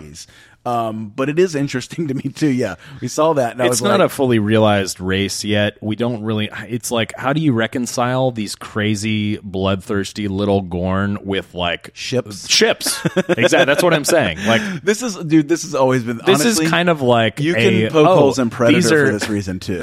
it's like if his claws are that long, they never develop keyboards. I'm just telling you. Like when you watch him pressing buttons on No, his arm He's control, struggling. it's it's great and all, and it would be cool if they actually retracted and then came back. You know, I could Yeah, fix right, this, right. Right? because they've evolved in that way. But anyway, uh, but yeah, overall though, you're, uh, let's But not like get off of Orville. back to It's- Orville, yeah. like the Dolly Parton episode is a Oh fucking God, unreal. Jess, I thought she was I was dying. She was it so was happy. so good. Yeah. it was so good. And uh, by the way, I don't know if you noticed, like even the score is playing like Jolene and stuff. Oh no, no, I know. Like And- all and it that that orchestral version of Jolene that they do uh, pr- practically, or what's the uh, diegetically Yeah. is the word um, in the scene is like beautiful and amazing, and it felt right out of TNG. That whole episode felt right out of TNG in that you It go did. to like Yeah. a planet and there's a little colony, and it was so TNG, and then the morals and the ethics of the the episode just snowball to the point Oh, where God. the end Yeah. you're crying. Yeah. You're fully Tears I eyes. was landing from DC and uh, literally it was the moment that the that the plane was landing at LAX and I was watching the last couple of minutes of the episode and I'm fully crying and everyone's looking at me. No, I'm sure no one was looking at me, but I'm just saying that it was uh, it- so every week is just like another masterpiece. You're like, fuck. Oh my god. Yeah. What are they doing? really, really Um, great. Really great. Can't say enough good things. Also, Um, shout out to Dolly Parton. You're the best. Yeah, she's the great. What a what a fucking legend. Um, cruised right through all of Stranger Things. I know it's been Yep. a while now. Yep, yep. Uh, binged through Me that. too. Really thought this was the final season. Now find out there's one more season. Okay, uh, yeah, which I is know. fine. Uh, Whatever. I mean, again, I, we enjoyed this season, and I'm ready for the next one. And I, I just like it when things it's- end. It's time for it to end to me, but I've enjoyed the ride, and I will Yeah. think back on this fondly. And it's just, it's all the great references of the if you liked those '80s Spielberg, you know, adventure, sci-fi, horror things Yep. it, this is what it is. We're not telling anybody the things they don't know. Have you been watching Only Murders in the Building season Yeah. two? I'm caught up. Love that show. I do too. I, it's just a feel good. I, I'm always excited to watch another half hour of it. It's just you know, I Yeah. it's a it's a show that I don't think they should do forever. They need to that's what I was gonna say. I don't know how long they can keep it going. You know, do this season, season. If, if they're going to do a third one, if that's already in the pipeline, then Maybe one sure more. do it. Yeah. But like wrap up the story and uh, don't do it forever. yeah, wrap up the murders. But other than that, it's uh, wonderful. I But love yeah, everybody. just a fun, fun ride. Um, I don't know if you watched any of Prehistoric Planet. no. Um, Is that, the Apple series? Yeah, yeah, yeah, yeah. And it's like the same as you I'm know, aware of it. the Earth, you know, Earth Part Two and all those, like Right. Planet Earth. Um, just, just really good. I mean, they're just good educational. Throw it on the background, interesting. You know, Well, things. who's narrating it? It's uh, Attenborough. It's, uh, yeah. yeah. Okay, that's the um, reason to watch it. The the brother of uh of um, I always get them confused. What's, I forget um, which is which. So There's Richard, Attenborough was the Richard David. is the one who played David Attenborough is the one who narrates. Narrates, yeah. Richard is the one who plays uh, evil Hammond, maniacal yeah. Santa Claus uh, Hammond. uh, but the fact that Yeah. oh, is it David Hammond? no. What's Hammond's first name in the movie? Um, it doesn't matter. Dick. No, I don't know. It, But anyway, it is funny that now he's doing his brother is doing prehistoric planet since he it's just another layer of funny to me that Richard John, Attenborough, John, John, John, Hammond John. That's what it is. Um, anyway, so It's you your name and it's my middle name. Jurassic Park and everything else. Yeah, there you go. We should have. Um. Um, the other one that I want to mention though, if you get more TV, we can talk about it. But did you watch any of the rehearsal? Nathan yeah, Fielder? that's what I wanted to talk about next. Okay, so it's only I wanted to talk there have been two episodes. Last uh, last night's ep or it's on on There's only Fridays. been two. Yeah, there's only Friday's episode I did not watch, but the first episode I watched. Yeah, first one's all I've watched so far too. I talked with Adam about that. He loves Nathan Fielder. I talked to him about 45 minutes yesterday on the phone about Adam, this. you've got good taste. Um, this show came out of nowhere, and and of course, it's in the same vein as Nathan for you. He, he's In obviously my doing opinion, like it's a better version of Oh, Nathan oh, for a You. thousand It's percent. more realized. The idea behind it. I feel like he stumbled through Nathan for You in a good way. I think that show's incredible. Right. I think he stumbled to this idea by doing And then had to keep doing and it. And he was like, "Oh, I now know the platform." For what I was doing with Nathan for You, Nathan for you. We've talked about this gonna be. before, but Nathan for you is, in some respects, depending on how you look at it, a kind of a mean spirited show. And it, A little bit. It Yeah. That's what strikes me about Nathan for you. Even though there's a, a, a lot of elements that are very humanizing and everything in Nathan for you and heartfelt, but by and large, there's some negativity in Nathan for you, and this one kind of doesn't have that. Um, it's a very optimistic. Uh, well, we'll see how it goes. I don't know how Yeah, all the episodes are going to go. Yeah. but it feels much more optimistic, and uh, not to mention an incredible concept and execution. Like it's hard to wrap your head around this level of like creativity of storytelling. He really is an artist, man. We talk about this with like Bo Burnham too, where Yeah, you're very doing similar, yeah. awkward comedy, but you're you're cutting to the heart of something that's such a part of the, you know, the the human condition and Yeah. like the. I told Adam, I was like, honestly, man, this, this, some of this, I'm not, you know, clearly I don't feel like I'm an exact replica of the guy in this because he's very awkward and strange and everything else, Sure. but. I was like, some of this was like felt too personal to me. Yeah. Like it How made me uncomfortable, this? and I was happy to hear him say the same thing. He's like, yeah, no, he's like, that's why it's you know, but it's it's just kind of it's unbelievable. And also the other thing I will say that to me is already superior in this than Nathan for you yeah. The the idea some of the ideas some of the just clever tricks with the editing when when he is finally confessing and then it turns out to be the rehearsal of his confession Nathan's and you see the actor The cut with the other guy, yeah, Kelly, yeah. I laughed so loud out loud. I mean that the entire joke is just in the edit, you know, Yep. and like It's very I simple. was like, this is something that we didn't have in the other one. I don't know if that's a one-off too, you know, for this episode, Right, but. right. You know, saying it's, and I don't know the the guy in the pool he'd hired so he wouldn't give too much away. Hilarious. Um, and and honestly, it's stuff you couldn't have predicted. What the whole idea of ordering the I'm spoiler alert if you haven't seen this episode, you won't mean anything to you. But the whole idea of ordering these pizzas so this person will be eating, so you'll have time to do your full confession, and then the pizza being the thing that is stopping you from starting because you're waiting on it to be ready. Yeah. And the minute you're finally looking awkwardly back, we've all been in that Oh, moment Okay. where you're so uncomfortable and you say the first word and the ding happens, and now the pizza is the thing that's pulling you away from the thing you were supposed to do, which it was planted It's there so to help you do it. It's like life always does that. Anyway, yeah. um, so yeah, uh, incredible show. The rehearsal, check it out. It's I don't know what else to say about it, but it's um, you know, he just keeps doing Yeah. incredible stuff. Give Nathan. Fielder money. That's what yeah, we're saying. unbelievable. Um, and I wonder. and- I told Adam this. I wonder if in 20 years we're going to learn that this guy was Andy Kaufman, Right. And because he's gone to on these late night shows, and to me, in those shows, he seems totally normal, Yeah. and he's giving real interviews. If we find out that his personality is totally different, and that was also bullshit, Yeah. that's where I'm really gonna like. I don't know, like just the fact that I'm not sure. You've seen when he brought. Susan Sarandon on, right? Yes. Do you know that clip? Okay. Yes. Um, I also want to point out that in uh, in this first episode of the rehearsal, he's wearing a Summit Ice jacket. Do you remember that? Which I have. I have that jacket. I've never worn it. I bought it because I'm like, I have to support this weird guy, you know. And uh, I don't. All that money probably went to charity, but um, it's just as funny. He's wearing the Summit Ice jacket. It's great. Um, anyways, uh, I think uh, I think I don't have anything else for That's TV. all I got. How are you Yeah, doing? let's keep it rolling. Um, so some news. Um, News. In addition to the passing of James Caan, also Monty Norman died. He composed the original James Bond theme. Yeah, Um, yeah.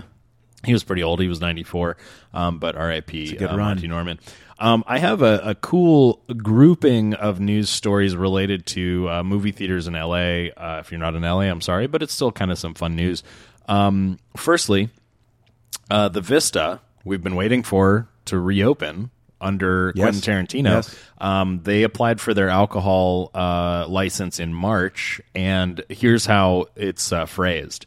Um, conditional uses to allow the sale and dispensing of beer and wine for on-site consumption uh, with the existing 12,000 square foot theater, cafe, and arcade with uh, 300, they have 370 th- seats planned um, and 12 arcade games. So uh, that seems like a great thing. I can't wait for Quentin to Feels open like that. childhood. Um, yeah, and it's uh, it's great. It's not that far from me. I'm I'm very excited. Cinerama Hollywood is the new name of the Cinerama Dome. Cinerama Hollywood is going to open. We don't know, but hopefully this year as a new theater. Even though I think it's still owned by the same people that owned it when it was ArcLight, but ArcLight was disbanded. You know that Right, brand sure, yeah. really Yeah. doesn't exist anymore. So um, Interesting. So ArcLight Hollywood will now be Cinerama Hollywood, and uh, they applied for their liquor license in June. And part of that liquor license um, showed a, uh, a a sample menu because it's going to have two like food or restaurants on site, um, and it showed a sample menu, extremely high end, like really high, which okay. I'm okay with spending some money sometimes, right? There's a, a wonderful menu, and uh, and I just can't wait. It's uh, I think they even have a splash page website up now, cinerama.com, um, to check that out. Um, the Grove AMC used to be a Pacific Theater, now it's an AMC. Yes. At the Grove is uh, in full um, construction mode, building out a dual Dolby screen and an IMAX screen, which I'm really thrilled for because I always prefer that. We need more premium format screens in LA. Um, and lastly, the rumor was for a while that the ArcLight in Culver City um, was bought, which it was by Amazon because it's all part. Amazon Studios is right there in Culver City. They bought the Culver uh, Studios, Right. And that theater was rumored to be becoming part of their sound mixing stages. Um, meaning like part of their post production facilities, and that it wasn't going to be a public movie theater anymore. And so I was like really bummed about that because that's a you know we don't want to lose movie theaters Right, anymore. right. Um, but now the rumor is that it's going to become an Amazon movie theater, an Amazon run movie theater because the age old um, law about the separation of movie studios and movie theaters has lapsed or ended. Right. Um, and so now a movie studio can own a movie theater again, which was commonplace in the 20s, 30s, 40s, you know, or Well, I, I forget when it was before. enacted. This but- really is an outdated. I understand the reason everything was inserted. Oh, sure. for monopolies. Oh, yeah, it doesn't apply to in. In fact, I think it's been one of the biggest things hurting movie theater. It, when you consider the idea of these streaming services that can exist on subscription and let's be honest, selling Mm-hmm. our information or whatever you want to say, they're the ones with the deep pockets enough to, you know, if, if Amazon decides, well, we're also going to have 100 theaters across the country Yeah. in addition to our thing, and we don't even need to make, it's like Tarantino not needing to make money off of them. Yeah. You can still have a great theater experience. Yep. And if Netflix does a bunch of those and, you know, and there's all these different you ones. can do special events and Yeah. engagements and Eh, fun I things. I just yeah. think that's, Great. yeah, that's great. something that probably needs to happen if you're going to still have these. Is there full an issue with you know monopolistic tendencies? Eh, maybe, Sure. but it it There I already think is it- though. I think Amazon yeah. already runs everything. I think You- it depends. If you're not going to stop them and you're not Right. going to make them pay taxes, Then you might as well uh, have why an not Amazon let them have theaters? You know what I mean? Like it's like anyway. Right. I'm 100% with you. Um, that's uh, that's great. Uh, also in the news, Dune Part Two is filming now. They Yeah. did, they did push it back a little bit, the release from October to November of next year, but um, they are filming. Um, uh, the, there's also a rumor uh, that Michael Mann is working on Heat Two. Boo. Yeah. um, I like Michael Mann, and I Love I, Heat. I want Totally him to do more stuff, but uh, I whatever. Um, you sent me this. A lot of people have seen it online. Armie Hammer is down in the Cayman Islands selling timeshares. I don't think you need to say anything else. That's crazy. I, like whatever you want to say about Armie Hammer, and it's if all these things are true, it's it's really weird and crazy. So Um, weird. But I, the idea of us sort of shaming someone for selling timeshares as a career, which is like a normal job, is weird to me. It I don't. I don't know that shaming him is what's happening. I think that's the reason for the article. I think look, look what happened to this disgraced guy, and he's down there signing. Look, he's this is bizarre. I don't and know. I don't know that. I don't know. That's how it I felt mean, to me. Fair enough. Fair enough. I mean, uh, yeah, you're probably not wrong, but I I do think that it's um, okay. As an example, any big actor who's in big movies that Yeah, all of a yeah. sudden shows up in a place that is totally bananas, right, right. like a place where you hide your money, like a Yeah, country, or is it a, is it even a another? I don't know anything about the Cayman Islands. I mean, that, that's all fair. I'm just saying that fundamentally, if someone popped up, if, if Tom Hanks popped up in Switzerland selling bread, uh, there would probably be a bunch of posts where it's like, "Can you fucking believe this?" The story is that he wants to eat people's body parts, but but I hear what you're saying, like in regards. I mean, to, I think that's secondary to this story. I think it's just like this is an actor who's selling Yeah. timeshares. It's, wild. weird. He was in Lone Ranger not long ago. Right, That's which what everyone I'm loved. Yeah, yeah, yeah. I love that movie. Um, anyways, uh, to wrap up the news, uh, the I got some news. Oh, oh, sorry. Okay, But- well, but go ahead. Uh, the Emmy nominees are out. September 12th is the date for the Emmys. And, I, and No, I'm just kidding. just kidding. just kidding. I'm not going to go through all of them, but uh, I do want to say that, like, among the dramas, uh, we've got Better Call Saul and Severance and Right. uh, Succession. Yellowjackets got a nomination, which I'm Oh, really yeah, excited for. yeah. Um, and uh, and you know, an outstanding limited series. That's a great category. Uh, it's got Dopesick, which uh, Lori loved, and I haven't Jess's watched sister yet. Melissa really loved I that am too. It was incredible. The top of my list of of TV to uh, catch up on, and then you've got The Dropout, which I liked a lot. Thought Mm-hmm, that was great. Um, Inventing Anna, I didn't see. I don't remember exactly what that is, but uh, didn't see that. And then Pam and Tommy, which I did see, thought it was outstanding. Yeah. And Yeah. then uh, The White Lotus, which I also really loved. What's weird about that is that that gets to be in the limited series. We're getting another season of White Lotus, but it's an anthology series. So it's Uh, like, yeah, I guess it how counts. does that count for I as guess that limited counts. series? I I, don't know. guess I don't That's know. like Black Mirror though being included, right? Or well, that would be in individual episodes or I don't so- know. I don't know. Yeah, it's. I guess it would be like American Horror Story the way that was going. That being nominated, But as a American limited Horror series, Story each would season is surely different. be in the drama category. Yeah, that's what I mean. Yeah. So they're choosing to put it in the limited series category. I think that's weird. You know, Um, when you win the war, you can make the rules. Um, did you hear about the last movie stars documentary that Ethan Hawke is working on? Yes, yes. Very excited for Cool. that. Just the idea of having these other actors come in and read. Yes. The you know back and forth. I can't wait for that, Um, yeah. Really incredible. Uh, Ethan Hawke did a great, great interview talking about this and how he had met um, Woodward and and Newman Right. at a certain point and how they contributed to his you know startup theater, not for profit like theater group. You know early Right. on and all, all these things. Um, Rings of Power continues to drop trailers uh, Mm-hmm. leading up to the big Amazon Lord of the Rings show, which is just over a month away, September 2nd. What's it called? uh, Rings of Power? Lord That's of the part of what Rings franchise? Of Power. Okay, I don't know. Anyways, um, a lot of fantasy coming up, man. The new House of the Dragon trailer that dropped in, and also now Boo. Dungeons No, and Dragons with uh, with Yeah, our man Chris I- Pine. I didn't and- even watch that trailer, Michelle but yeah. Rodriguez and stuff. I have no interest. Um, yeah, and I, you know, I got to say, like I told Jess, she was like, "Well, how are you feeling?" And I was like, "You know, it's like every trailer they drop, it's like one step forward, one step back. There'll be something that's good and seems intriguing, like, oh, maybe they got that right." Immediately followed by something where you're like, oh, oh boy, you know what I mean? Like, oh god, I don't know. That's unfortunate. So if you can't do something with, and maybe I'm wrong, I hope I'm wrong, but if you can't do something with the trailer, which we've talked about a lot, you can pretty much cut an incredible Yeah, I trailer know. to even some terrible stuff. Um, so kind of holding my Doesn't breath, bode well, not holding my breath on that one, but who knows? Um, my buddy Chance, who's a listener of the podcast, did say, you know, we should just get together and have a Lord of the Wrong Rings marathon day the day the show comes out and watch the whole Watch movie. all of it, yeah. I was like, that would, that might be the way to go. Uh, new John Wick uh, teaser. If you saw that, that's continuing on. Sure. Did you see the Wakanda Forever trailer? Yeah.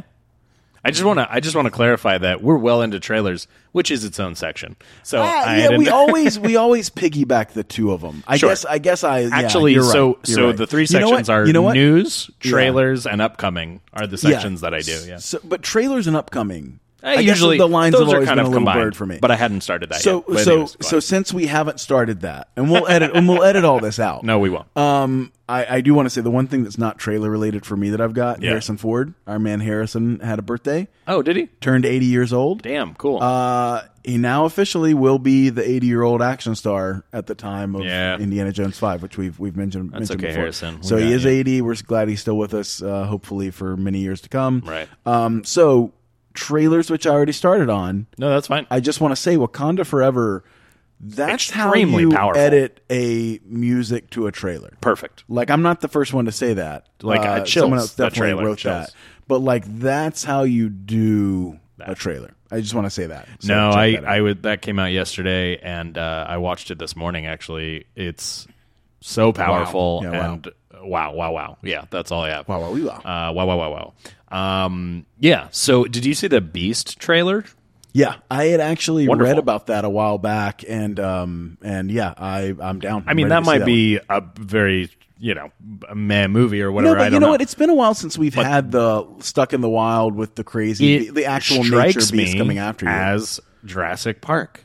Sure, Like the beats are there, and the vibe is there, Well, and, and- the terror is there, and I'm just like, this looks great. Ghost Um, in the Darkness, The so Edge, excited. Cujo. You know, there, I haven't there's seen a, all three of those, There's I a. Have you really not? no, I don't know. oh my god, there's a list of these movies that are effective. I mean, Right. you, The Grey could be thrown in there. I'm not saying I'm this huge fan of Oh, The yeah, Grey. I like The Grey. but That's like, I don't think it'll ever f- go away as human beings, knowing our history and what we come from. Sure. that the beast in the night, you know what I mean, that we're that is superior to us in every way, maybe than intellect, right? Right. That will hunt us being out there. That is a primal fear. So it's always going to be effective, and it's been a while since we've had a movie like that. So No, um, I it does when you watch it. You're I'm just ready. like, oh yeah, we Yeah. this feels This like something Why we we not need. done yeah, more exactly. So, uh, anyway. very excited for that one. Um, we got a Clerks three trailer. yes, yes, we do. Um, you know, I'll always be. He was the voice of a generation. Yeah.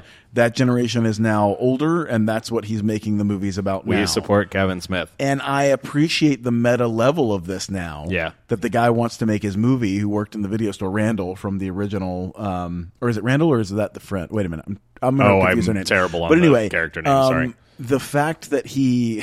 In the trailer, I'm not spoiling anything because it's in the trailer. Says, "You kill me." A guy comes in and shoots me. Do you know that the original ending of Clerks was the guy walks in at the end of the guy's shift and literally shoots him and murders him? Oh. And the whole point was kind of the idea of like, don't waste your life, and you know what I mean? Like, Yeah, yeah. because that's Kevin Smith. It's a reflection of him, and he finally left the quickie mark. Like, what if he? The whole idea of I'm not even supposed to be here today, as funny as that is, where he's just covering the shift. If you got mur- imagine the tragedy if you got murdered at this job that doesn't. ma- And thank God he went the other way because this ended up being like a really good comedy, as much as it's got some heavy weighty moments. Well, the fact that now they're making the movie about it in the third version of this, and they do kill him, and maybe they change that in the movie also, and having his reaction to that, that could be part I'm just plot, so yeah. happy that it got pulled in Yeah. and reinserted in this way. Right. So anyway, I, I'm I'm excited to see it, and it's kind of the end to me of like whatever else Kevin Smith does. This is kind of the last thing that he'll do, even if he does stuff after it. That makes kinda matters, Like, yeah, it's like yeah. yeah, this is kind of the end of the era. So Sure.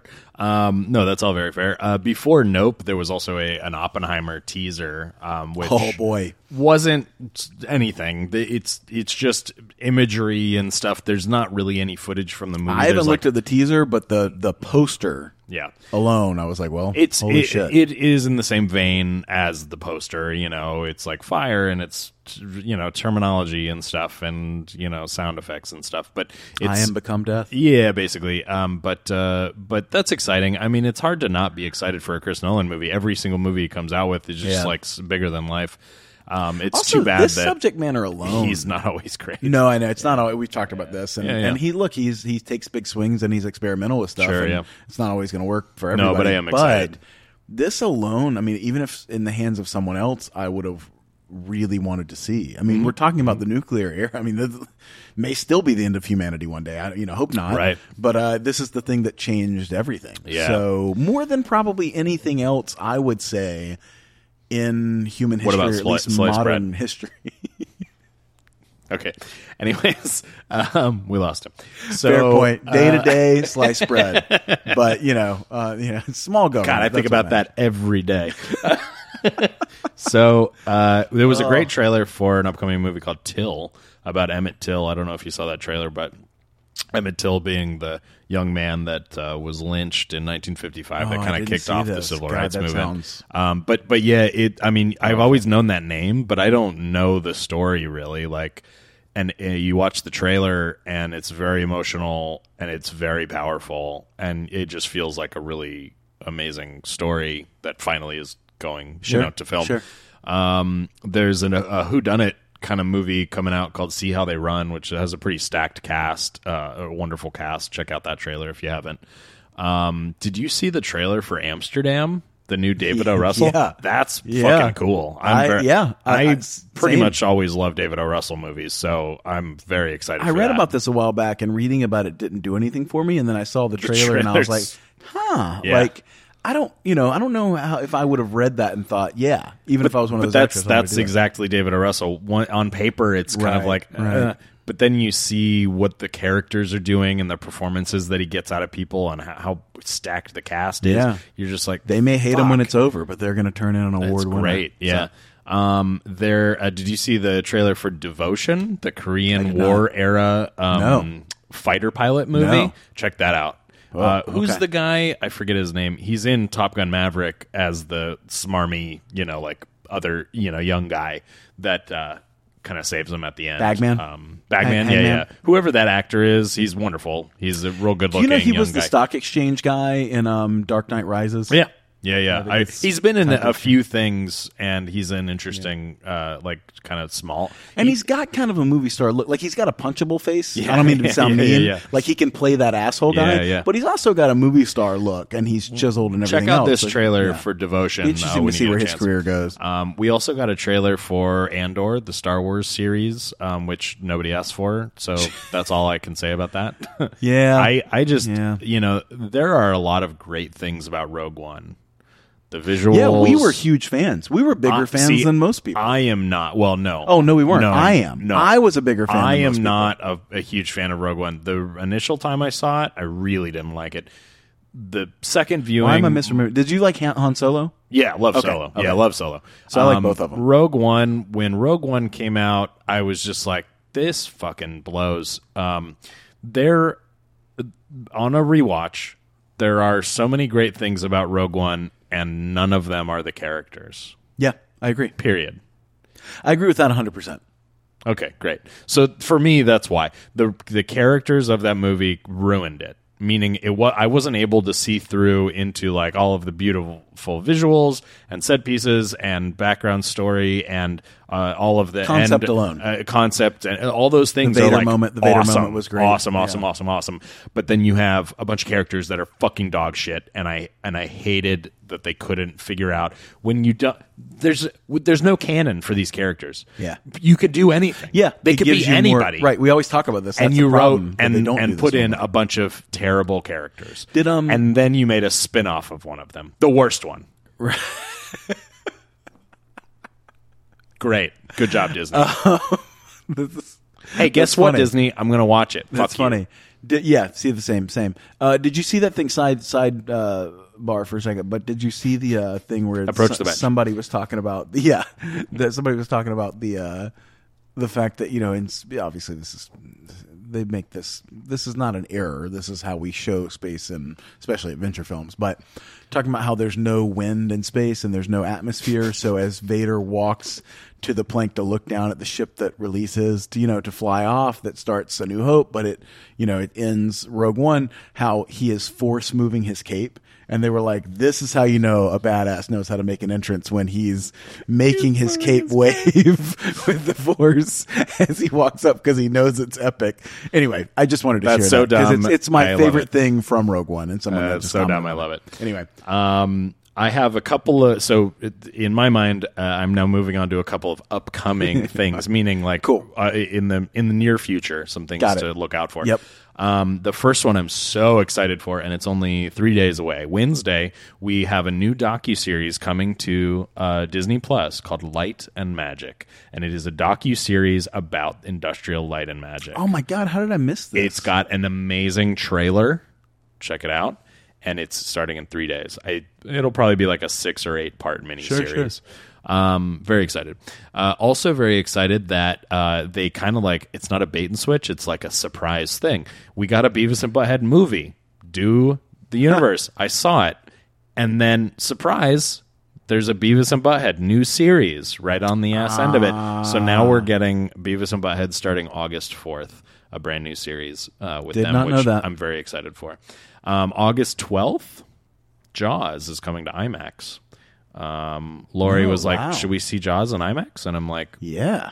"Uh, "We could. That would be good." Yeah, I I also, would. I also told her, I'm like, I'm not like uh, obsessed with Jaws. I'm not some- either. Some people are. Yeah. I don't care. It doesn't It's like Raiders for me. It's, not Jaws. no, But For exactly. some people, it's Jaws. Jaws. Really, for some people, occupies that Jaws like started it all though. Regardless, like uh, as much as Yes. like It's Star the Wars original started it all. Jaws still. Oh yeah, Jaws was first. all. I Yeah, mean, yeah, yeah, hundred percent. But yeah, that's just not my thing. But I would see that in IMAX. That Um, seems. yeah, I would see. I would also see that on the water. I've heard they do screenings on the water. Sure, yeah, and that yeah. would be, I think, the ultimate experience. would you see it on a boat? you know what? If it was a big boat, If you were sitting on a shark, cruise would you watch it? cruise ship. That line, "We're going to need a bigger boat," would would be really be funny on a cruise ship. We've or got it. in the Navy and they showed it on the you know aircraft carrier. Yeah, yeah. Anyway, Um, a couple of other things. Lower Decks season three has a date, which is August twenty fifth. That's yep, coming up that, right around the that. corner. Yep. Um, and lastly, this has a great trailer, but I'm not even sure if you're aware of it. Um, there is a Paramount series coming up in November called Tulsa King. Have you seen the trailer? No, I don't know this. It's starring your boy Harrison. Sylvester Stallone. Oh. and it is Yeah, written and produced by Taylor Sheridan of No shit. yes, yes, yes, yes. No Um, shit. So Paramount Plus, uh, Tulsa King, Sylvester Stallone. Okay. Check out the trailer. Okay. Yeah, Uh. November. Um, Wow. We also got character posters uh, yesterday from uh, Picard season three of all of our Yes. old cast, Saw and. Uh, for some Watched the weird reason, they fe- yeah, it wasn't really a trailer; it's a bunch Yeah. of heads and Talking. dialogue, you know. Um, but um, Teaser. We don't see uh, Brent Spiner in any of those photos, and so the million dollar question. I mean, I can't help but be excited to see all of these people. I fucking hate that I'm excited. I hate that I'm going to watch it, but of course okay. I'm going to watch it. Yeah, I'm with you. Um, Brent Spiner is slated to be in this new series. Let's just recap. Data died in Nemesis. He got blowed up. In Nemesis, he transferred his consciousness. He downloaded a backup of data into B4, his long lost brother. Um, B4 survived. We even saw B4 in the beginning of Picard season one in a drawer at the Daystrom Institute. Also in Star Trek is Lore, his other brother. Right. Um, so the question is, who is Brent Spiner playing in this new series? He doesn't have a head poster. You know, he's not one of the posters. Better be lore. Um, and when um, when tweeted about this, uh, Terry, whatever his name is, Matalas from uh, Picard, the showrunner, um, someone did like a little Twitter poll or something where they were like, "Okay, which is it going to be, A, B, or C? Who's who is Data playing? Uh, you know, is he playing a Soong? Is he playing another one of Right, the sure, sure. Or is he playing, um, you know, Lore? Or is he playing like be flashbacks okay. of data or whatever? That's what I was going to say. It could just be flashbacks. Yeah, and it could be. Um, and Terry was like, or D, meaning like none of the above. And, you know, fuck you, whatever. Other long lost brother. and so, Well, exactly. So I'm like worried that they're going to go in a weird direction. It My- better not be data because Right. if you've ki- you can never kill someone if you've killed them twice. Yeah, there's no there's They no ending. You know so what I mean? Like times. at a certain point, you're just in a soap opera, and like Yeah, there yeah. there you can't definitively end anything. No But that's how they it. make these Star Trek shows now. It's Well, just that's been fucking my nonsense. issue with Marvel and the biggest worlds. And anyway, Yeah. So um, anyways, my hope, my personal hope, is that it's B4 because in the comics that followed or that uh, you know bridge the gap between all these properties, uh, which I have, um, Data B4 became Data because he was Data's consciousness. Sure. And uh, they upgraded some of his circuitry, and Data became a fully realized captain. He captained the Enterprise, and it was it's it's canon that Data, you know, essentially rose from the dead in the body of B4.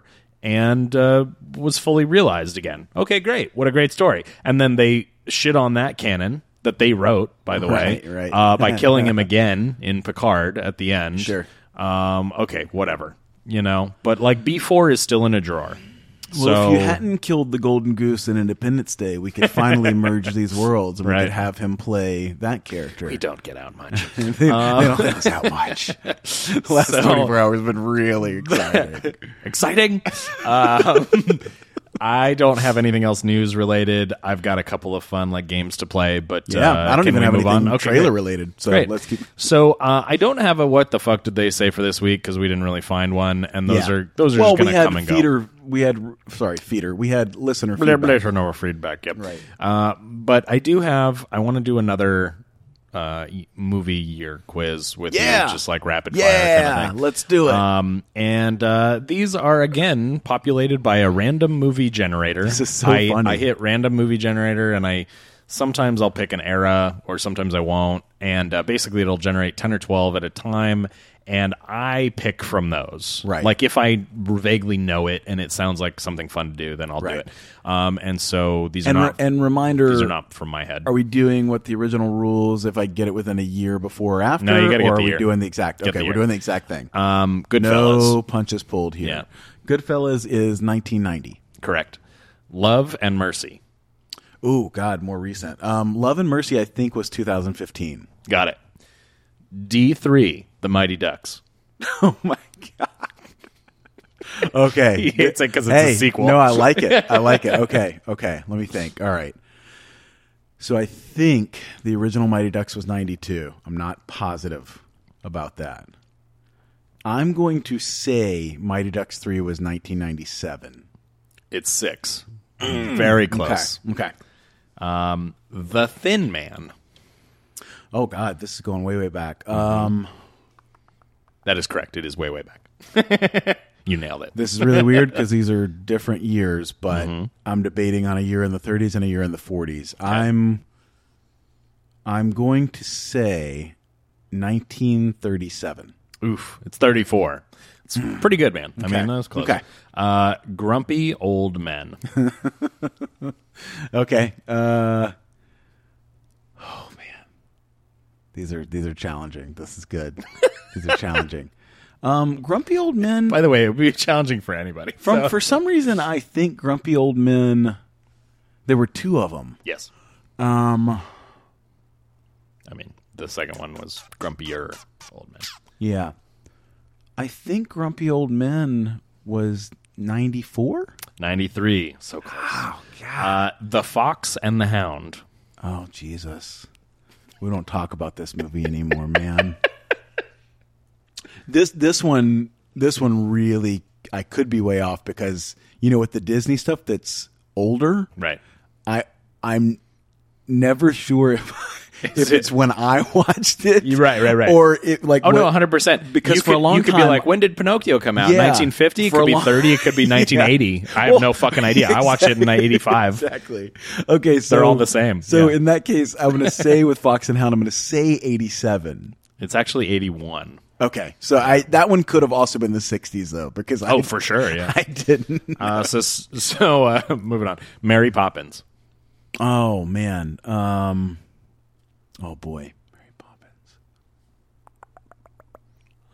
Mary Poppins, 1964. Yes. Okay. Marathon Man.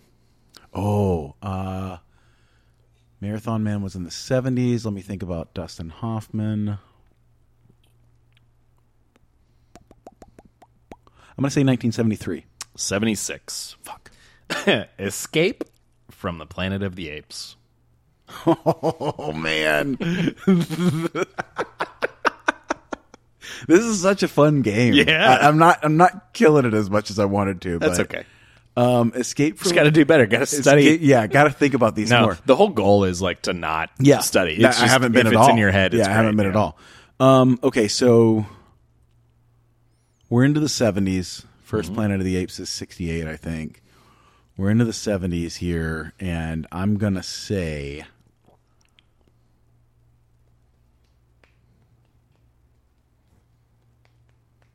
I'm going to say 73. 71. Oh, man, okay. I mean, wow. So. 68. They are back. okay. I mean, they made They those movies fast. back to back, dude. Jeez. They made them. They made them like original Bond movies. They were just like Yeah. boom, boom, boom. Oh we're my god, making it real quick. I wish we could still do that sometimes. yeah, but then, right. Anyway, I mean, we could. yeah. They just would need Yeah. to reevaluate you know, everything. How, how they're doing it, what Uh, they're doing, how they yeah. do it. Yeah. Uh, And lastly, Super Eight. Okay, Super Eight. It gets tough for me around like I'm I'm pretty Ones that are more confident. recent. even with the older ones, I'm pretty confident everything like pre like 2007, Five, eight, seven, yeah. nine. I you know, get it. I get it. I get it. And then they all kind of jumble together. But Yeah. Super Eight, I'll say. Mission Impossible Three was so six. I think it was. I'm gonna say 2008. You know, I would have guessed the same thing when I was looking at this. I was like, yeah, that Was feels more right. recent? It's 2011. Um, Okay. But uh, I, I get it. Um, you got three Wow, out of so 10. it was after uh, it was after his Star Trek reboot, which yeah. was 2009. Yeah. Yeah, see, I could have gone either way on that. Yeah. Like, that could have been before, you know, Yeah, he did Star Trek sense. for sure. That makes Um, sense. well, you only got three out of 10, so that's pretty shitty. Uh, so, Not the savant you claim to be. nope, you do not know what you're talking about. I I uh I feel good about the uh, a year off ones. I don't know how many yeah, of those the- I you know. I didn't even know But those I, because but I just when we initially did this, yeah, the the year off ones. I feel pretty good about. All right, well, maybe- even even Thin Man being as close as it was, I thought was, I was like, okay, I've seen that once, but So we're gonna do a Rotten Tomatoes uh, scores that uh, I, you know, I was thinking a lot as I as I try to do uh, about what would be a good category, and sometimes I'm just like I don't fucking know. yeah, This is a weird one. I went through your Letterboxd, and I picked. I picked this feels like a Yeah. this feels like an invasion of privacy. Yes, it is. um, I picked five movies from God. movies that you rated four stars. Oh, okay. because I looked at like, okay, you got some fives, you got some four and a halves. sure. You got a lot of threes, three and a halfs. Obviously, that's where we live Tons of threes of the time. three and three and a halves. Yeah. I was like, but four is an interesting one, where it's kind of like, hmm, what's he trying to say? with Not this? an all timer, but you're above. but the- you're, yeah. but you, you know, by and large, four stars is kind of like eighty something percent Sure. if we were to equate it. Right? sure, exactly. Um, and so, uh, and they are specifically picked uh, by my brain to be ones where they might be a little alternative or something. Um, and one of them has a nice tie-in. So let's start with Dogma. Okay. Uh, Dogma, Dogma. Critics for Dogma. Critics for Dogma gave it a 72, and audiences gave it a 75. Sixty-seven, pretty close, and eighty-five. Okay. So higher, yeah. Okay. Um, and this is another great tie-in to last week's hidden gem, lucky number eleven. Oh, boy. Uh, critics gave Lucky Number 11, which I love. Yep. Critics gave it a 56. Audiences gave it a 75. Fifty-two, very close, and eighty-seven. I was like an audience that's pleaser, pretty- baby. yeah, that's it's a pretty crowd good. pleaser, That's especially pretty at good. that time period. Right. That was a movie people wanted when that movie came out. And Josh Hartnett and Bruce Willis, baby. moving along to Stardust. Great fucking movie, man. Well, four stars. Um, great fucking movie. Uh, Stardust critics. Critics 81. You know what? No. Critics 78. Audiences 86. Man, you're good at this. It's not almost perfect. 77 and 86. Okay. and you changed it to Yeah, lower I did. it. Yeah. I did. Yeah. I did. I knew that was wrong. You and knew- I changed, you knew should have changed Grumpy Old Men. Um, yeah, right. Donnie Darko. Donnie Darko. Another movie that I really love. Oh yeah, I do too. Can't explain why. Yeah. no. Um, critics Donnie Darko. I I'll say critics eighty, audiences eighty two. 86 from critics and 80 from audiences. Okay. So very Yeah, close. 80s. Yeah. Uh, and last but not least, Scott Pilgrim versus the World. uh, critics for Scott Pilgrim, uh, eighty three, audiences eighty seven. Very close. 82 and 84. Okay. And uh, that was, by the way, the first movie we saw uh, during the pandemic together. I'm pretty sure. Oh no, I take that back. We saw Tenet together, but it was Yeah. the I think second movie we saw together. Yes. Both uh, drive-ins. We went to the drive-in um, where uh, we had our separate. Jess had never seen it. That one, uh, Scott on- Pilgrim on the big screen. Yeah, uh, and Lori had never seen it fan. at all either. Yeah. Um, No, Lori had never seen it. Jess was very excited. Lori was never. Oh, is that what the it time was? Okay. because Jess loves it. Oh, it's okay. one of Jess's go. all-time Yeah, yeah. favorite movies. I Um, totally uh, it. c- conflated those. Yeah, yeah, Yeah. yeah. Um, well, that was a fun list uh, because they were yours. Uh, they were from your rating. Yeah, boy, that was uh, Um, that was uh, I, I sweated a little bit on that. I was like, Yeah, because you kind of have know- to I like defend why. it or something. Yeah, yeah, yeah, it felt like. I was on the. I kind of thought that might put you on the spot a Sure, little bit in sure. a fun way. Yeah. Um, well, I'm ready. I'm going to say announce right now. I'm ready for another round of what movie year did that come out next time? Okay. I feel like I've got. You just want to keep doing now. it. Yeah. well, yeah. Do better. Quit my job. I'm just going to look at you. No, Yeah, right. I uh, I do have a hidden gem this week, which is pretty rare. I do Um, too. But you go first. Sure. So, uh, in my movie watching group on Fridays, we're in the middle of the heist category, and we're we're wrapping them up. Um, Yeah. But uh, my pick Is National Treasure your hidden gem, Kelly? no. so we are watching that this week though, um, because everybody gets to pick one. Yes. And It's a good idea. On my pick for this category was uh, uh, uncharacteristically a movie I had never seen before. Uh, sometimes we watch movies we've never seen, but um, this movie not only had I I not seen it, no one in the group had ever seen it or heard of it, and I hadn't heard of it either. I had to like I looked up heist movies. Uh, Sure. You maybe know this. It's a movie called Quick Change. I don't know this movie. Okay, so let me let me actually uh, bring up the IMDb so that I can do the the you know the bullet points Sure. justice. Um, but it's called Quick Change, and uh, it was let's see, I, I want to say it was 1993, but now I'm forgetting. Um, that's why we have IMDb. Give me a second. Uh, no, it's 1990. So it's right at that you know precipice of the 90s, uh, 80s to 90s. Um, it has two directors credited.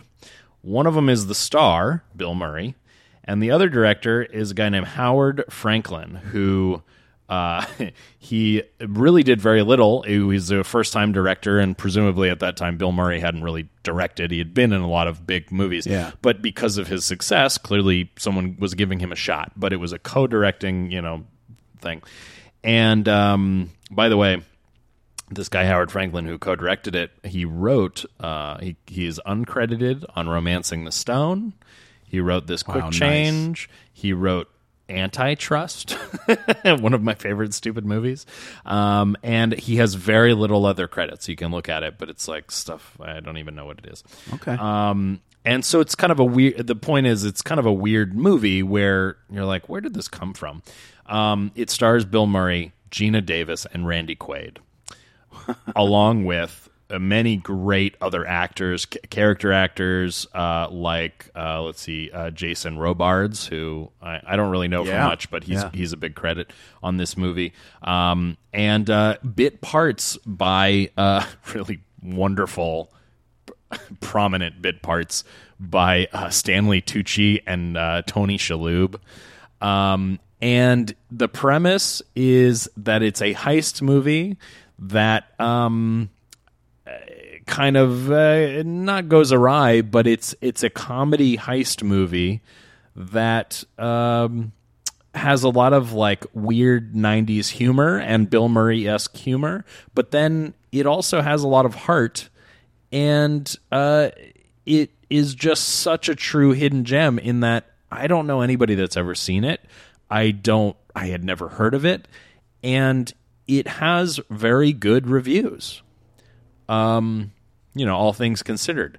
You'd think a movie like this would be in the 30s, and it's like in the good 80s from critics and audiences. So I highly recommend watching it. It's probably not available anywhere, um, but uh, How did you guys watch it? Um, Somebody I, owned it? Uh, I think I got a download of it. I Got it. found a download of it, but it was hard. Is I guess what I'm saying. It wasn't just like streaming on something. Okay. So uh, please well, watch that's awesome, it. man. Um, speaking of of that, uh, just because you lo- got into the writers stuff of that, I just want to Yeah. Before I get back Hidden Gem, kind of backtracking to the movie I mentioned with James Caan, that was a previous Hidden Gem of mine, Way of the Gun. I may have mentioned this on a previous pod, but the the director of Way of the Gun Mm-hmm. is uh, Christopher McQuarrie. Oh no shit! It, it was his so first cool. directing gig. Like he had written and he had been successful, so they gave him this movie. This movie Right. did not do well. Right. But again, it's not baseless in that you know it, it comes from someone who we know has done. He's gone on to do uh, some yeah, really, stuff. Yeah. really amazing stuff, and now he's kind of Tom Cruise's guy. Right. Anyway, my That's hidden cool. gem of the week. Uh, Jess and I went to Secret Movie Club, which you and I have, have been to some of their screenings in the past. Um, uh, a couple weeks ago, and we saw a uh, double feature of Raiders of the Lost Ark and the entire movie um, Raiders of the Lost Ark: The Adaptation, which there is a great documentary about. Um, you may remember um, the greatest fan film ever made. Um, I'm going to give a little bit of This is the shot for shot uh, the, fan yes, film. Yeah. the so the breakdown is a shot-for-shot remake of Indiana Jones and the Raiders of the Lost Ark, 1981, uh, started by three 12-year-olds and completed over a period of six years. Okay. Now, in actuality, that was completed over a period of about 35 years because the story of this fan film is so. I rated this recently on Letterboxd right. and I rated it like a eight or an, a four star, or four and a half star, simply because there's something when you watch this, it's impossible if you're like you or me. And you, I don't know about you, we tried to shoot stuff in the backyard and created our own adventures and all this stuff growing up. There must have been hundreds of kids who had this idea Yeah. at some point growing up. And these kids completed this uh, Right. summer after summer. What an achievement. It's a very interesting thing to watch. Of course, there's stuff that's so old and beat up, and it's VHS, you know, and stuff. And then there's stuff that actually is, is actually very impressive, just creatively in terms of recreating the shot. The thing that I didn't think about until we went because there was a Q and A um, with the director Eric um, Eric Zala. Oh, cool. Afterwards. Is he making movies now, or is he not even in the industry? He's not making movies, but they are traveling around showing this. They're doing Okay. interviews. I, I'm gonna let me give you this Yeah, will be a no, little more for for hidden gems than normal, but No, I just fine. want to talk about it because it, it was a very, for me anyway, kind of a profound experience. I was just so happy these guys finished this. Yeah. they did this thing that again I, as a child, you know, at least thought about doing, and you know, you realize, oh, this is hard, and two days later, you move on to something else that's more fun the danger that the I mean people could have died doing this first of all. These kids lit an old barn that they created the bar scene where they first pick up Marion on Yeah. fire. Cool. Um they doused the director's back with fire. They couldn't get the fire out. Uh he had his God. back ha- back hairs like singed. Oh, my God. You watch this stuff and you still gasp Yeah. seeing them running through flames. Um, because of that, and the fire got out of hand, they were shut down. You know, their moms before that didn't know what was going on, but they were able to convince a. They had to have a fire expert, like adult, with them. And in this small town where they grew up, Mississippi, um, they were like, luckily, we had this kind of crazy fire guy, and we continued to light stuff on fire with his supervision for the next two you know summers. Um, so they were able to finish this. They had kind of a falling out right around the time that they had not completed it. Right around the time the lead star, who was uh, one of the producers, also Chris uh, Strompolos, I think I'm saying that right. He had a falling out with Eric. They had been buddies, and they kind of weren't talking. Right around the time Indiana Jones and the Last Crusade came out in May 1989, and they needed pretty much one more summer to complete it. And he just called him up, and he was like, "You want to go to Last Crusade with me?" And they went, buried the hatchet, finished it up that Yeah, summer. that's nice. The only thing they had not done was the big airplane sequence where the ark is being loaded up Oh, and it all blows yeah. up. They never had the money for it. So, um, this became kind of a legend, and maybe seven, eight years ago, really started circulating. I don't know if you remember, I talked about the new Bev before they ran a movie. Actually, played the barroom clip of this with Oh, no really? explanation, and it was like everyone was just peppering all over the internet and everywhere that this was going on. There was a documentary in the works. Um, the big the, the big thing that changed everything for these guys was that um, it wasn't them. They made it. They left it. You know, alone. I he's still to this day not sure how a copy. Oh, when he went to film school, occasionally he'd bring it out at like parties. Hey guys, we watch watch this movie we made because you know the kids age from 12 to 18 Yeah. over the course of the movie they shot it in in sequence in an order the other thing to consider that i never thought about is they didn't have vhs when they started when they started creating this they just kept going to the theater and recreating from memory the shot so a little later on they're actually copying the shot like completely Yeah. as best they can they don't Got have it. cranes and stuff but early on they're recreating dialogue and everything else from memory. He smuggled a recorder in at one point and recorded all the music and dialogue. That's fascinating. They were able to use the actual score. They, this is the only movie in history I think that was given permission by Lucasfilm, by Spielberg, everybody, John Williams. They they have the John Williams score throughout the entire movie. No shit. Dialogue's different, but they're allowed to use it and they sell it. Um, and it's just everyone I think was so enamored with these kids story, for doing yeah. this.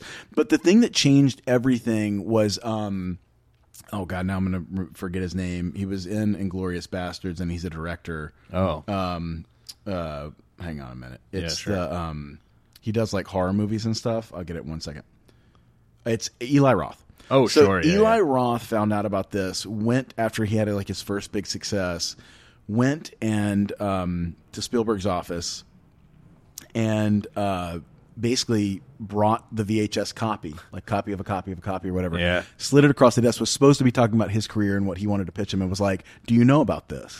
this is Like, so you need to know about this." Spielberg wrote these guys a letter. He's like, "I really need to find, you know, reach out to these kids." Let them know, you know, hey, I, you know, really means a lot to me that this mattered so much to you that you you did this. You're Yeah. insane. You know, I'm glad no one You're got hurt. insane, yeah. Um, so all of this is to say that because of that, a giant Kickstarter started, and they raised, I think, like fifty thousand dollars to build this replica What plane. year would this have been? when they did the plane stuff, I think it was around like 2017, 2018. Oh, so real recent. Okay, Shot yeah. that as adults. Everyone came back. The Marion, who was a girl they knew in town, came back. They managed to get reach out to her. The guy, and they had been dating for a while. They, they weren't anymore. Obviously, they moved on with their lives. They came back and did it anyway. So there's this incredible moment in this movie. These kids are adorable. They grow. They don't have a monkey, so they use their pet beagle. He's throwing him over the shoulder. They did Got it. piano wire to make him Sieg Heil and salute to Hitler, this little Cute, dog on the shoulder. All this creative stuff. Um, the plane thing suddenly happens two thirds of the way through the movie. These kids are adults. The production quality is incredible. It's clear. It looks unbelievable. People were losing their minds cheering. I mean, the the big brick or boulder like gets slid out, and they jump down, and here's this adult guy. And is there something about this whole journey and knowing how this came together as you're watching Yeah. that makes it so magical? You know that just you rarely get with movies. I don't. Yeah. It elevated it to a thing that was beyond the actual movie. I mean, I was like. I don't want to say chills. I don't want to get like too like over the top or whatever, but like just very very moving that these kids did it and the stories they had to tell afterwards. They were invited when it all finished to Spielberg's office. He sat down with them. They spent a couple hours. They got to meet their their hero, their legend. Um, he ran clips of outtakes that have still to this day never been released on DVDs or anything of Raiders and Temple of Doom. They saw stuff no one else has seen. You know, they um they got to keep memorabilia. They I mean it just it's just it was so nice to know with all these things and headaches and hurdles and everything that they actually stuck to it. To think about kids doing that when you want to go out and play and do everything else. And then to have that at the finish line, it was just very moving to me. Um, if you get a chance to see it, I highly recommend it. It is for sale. I don't know if you can find it on streaming. I'm not sure. There were posters that were incredible. I ended up buying a um, uh, art book, the actual storyboarding that they did, which is funny because they're about as good an artist as I Yeah, am. right. Um, but they actually created this whole thing, like shot for shot, and um, it, it's really, really just kind of an amazing thing. Raiders of the Lost Ark, the adaptation, um, it's still the release date says like 81 even though like it Yeah. was completed you know a couple years ago um, and um, you know it's video some Right. of it looks good some of it doesn't uh, but you can kind of see what they're going for the whole way through um, just just really an incredible thing. Uh, I know I've gone on a lot longer than a No, normal it's a great story. gem, but the documentary alone, if you don't want to watch the movie, is is really really. And what's the doc cool called thing. again? The doc is called "The Greatest Fan Film Ever Made," or Okay. or Raiders: The. Story of the Greatest Fan Film Okay, Ever Made. You'll you'll yeah. see it if you just Google the sl- slightest bit of uh, uh of time. Well, they both that. they both sound great. I mean, I, I haven't seen either of these, and I would say that's a, an incredibly inspiring story. Well, so and the one I hope- the two things I wanted. Sorry, I know I've, I've drowned on and yeah. on. We got to get out of here. But there was a German member of the audience that raised her hand and said, "How did you guys get the German? I mean, you guys got the lines that are in German. You you do in German." They were like, just phonetically copied exactly what the people were saying without having any idea. No what idea saying, what it is. but studying it and studying it. And she was like, "It's really good." I'm I'm basing this on one audience member, She Right, sure, sure, sure. But she was like, "You guys really like it's it's so funny." And then um, stop motion for the maps that they used. Uh-huh. But then um, the other thing, somebody raised their hand and asked. They said, "You know, you guys thought you could finish this in a summer, and it took you your entire childhood." Um, during that time, Temple of Doom came out. You know, Last Crusade came out. Did you ever consider, well, when we finish this, we got to start on Temple of Doom? And he said, you know, for a little while, because they did you know, go past us, we thought we'll shoot some trailer stuff when we finish this for Temple, oh, as if it's coming out next. But then by the time we had even finished before the plane thing, Last Crusade had come out, we were like, you know, this is enough. Yeah. we'll never be able to do another. But just unbelievable, and the, the things that come up that you don't know unless you you try to make a film. They they had to create five different versions of the boulder. Nothing would hold together. One they built perfectly, but they couldn't get out of the door of the house because they built it in his living room, and they were like, God damn! After spending all that time, they had to destroy it. Anyway, so um, and it rained a lot outside. They That's couldn't build it outside. So yeah, all kinds of stuff like that. But check it out. Um, Raiders of the Lost Ark, the adaptation. If you get a chance, man, it really is worth it. If you're an Indiana That's Jones a fan. that's one of the better hidden gems we've ever had. I just think because you're selling it. Um, Yeah, sorry for the long- no no long that's chat, that's okay. man.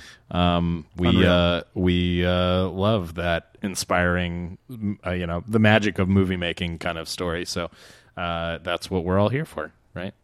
yes, we are. That's why I'm here. They Well, don't pay me. That's you're not getting paid.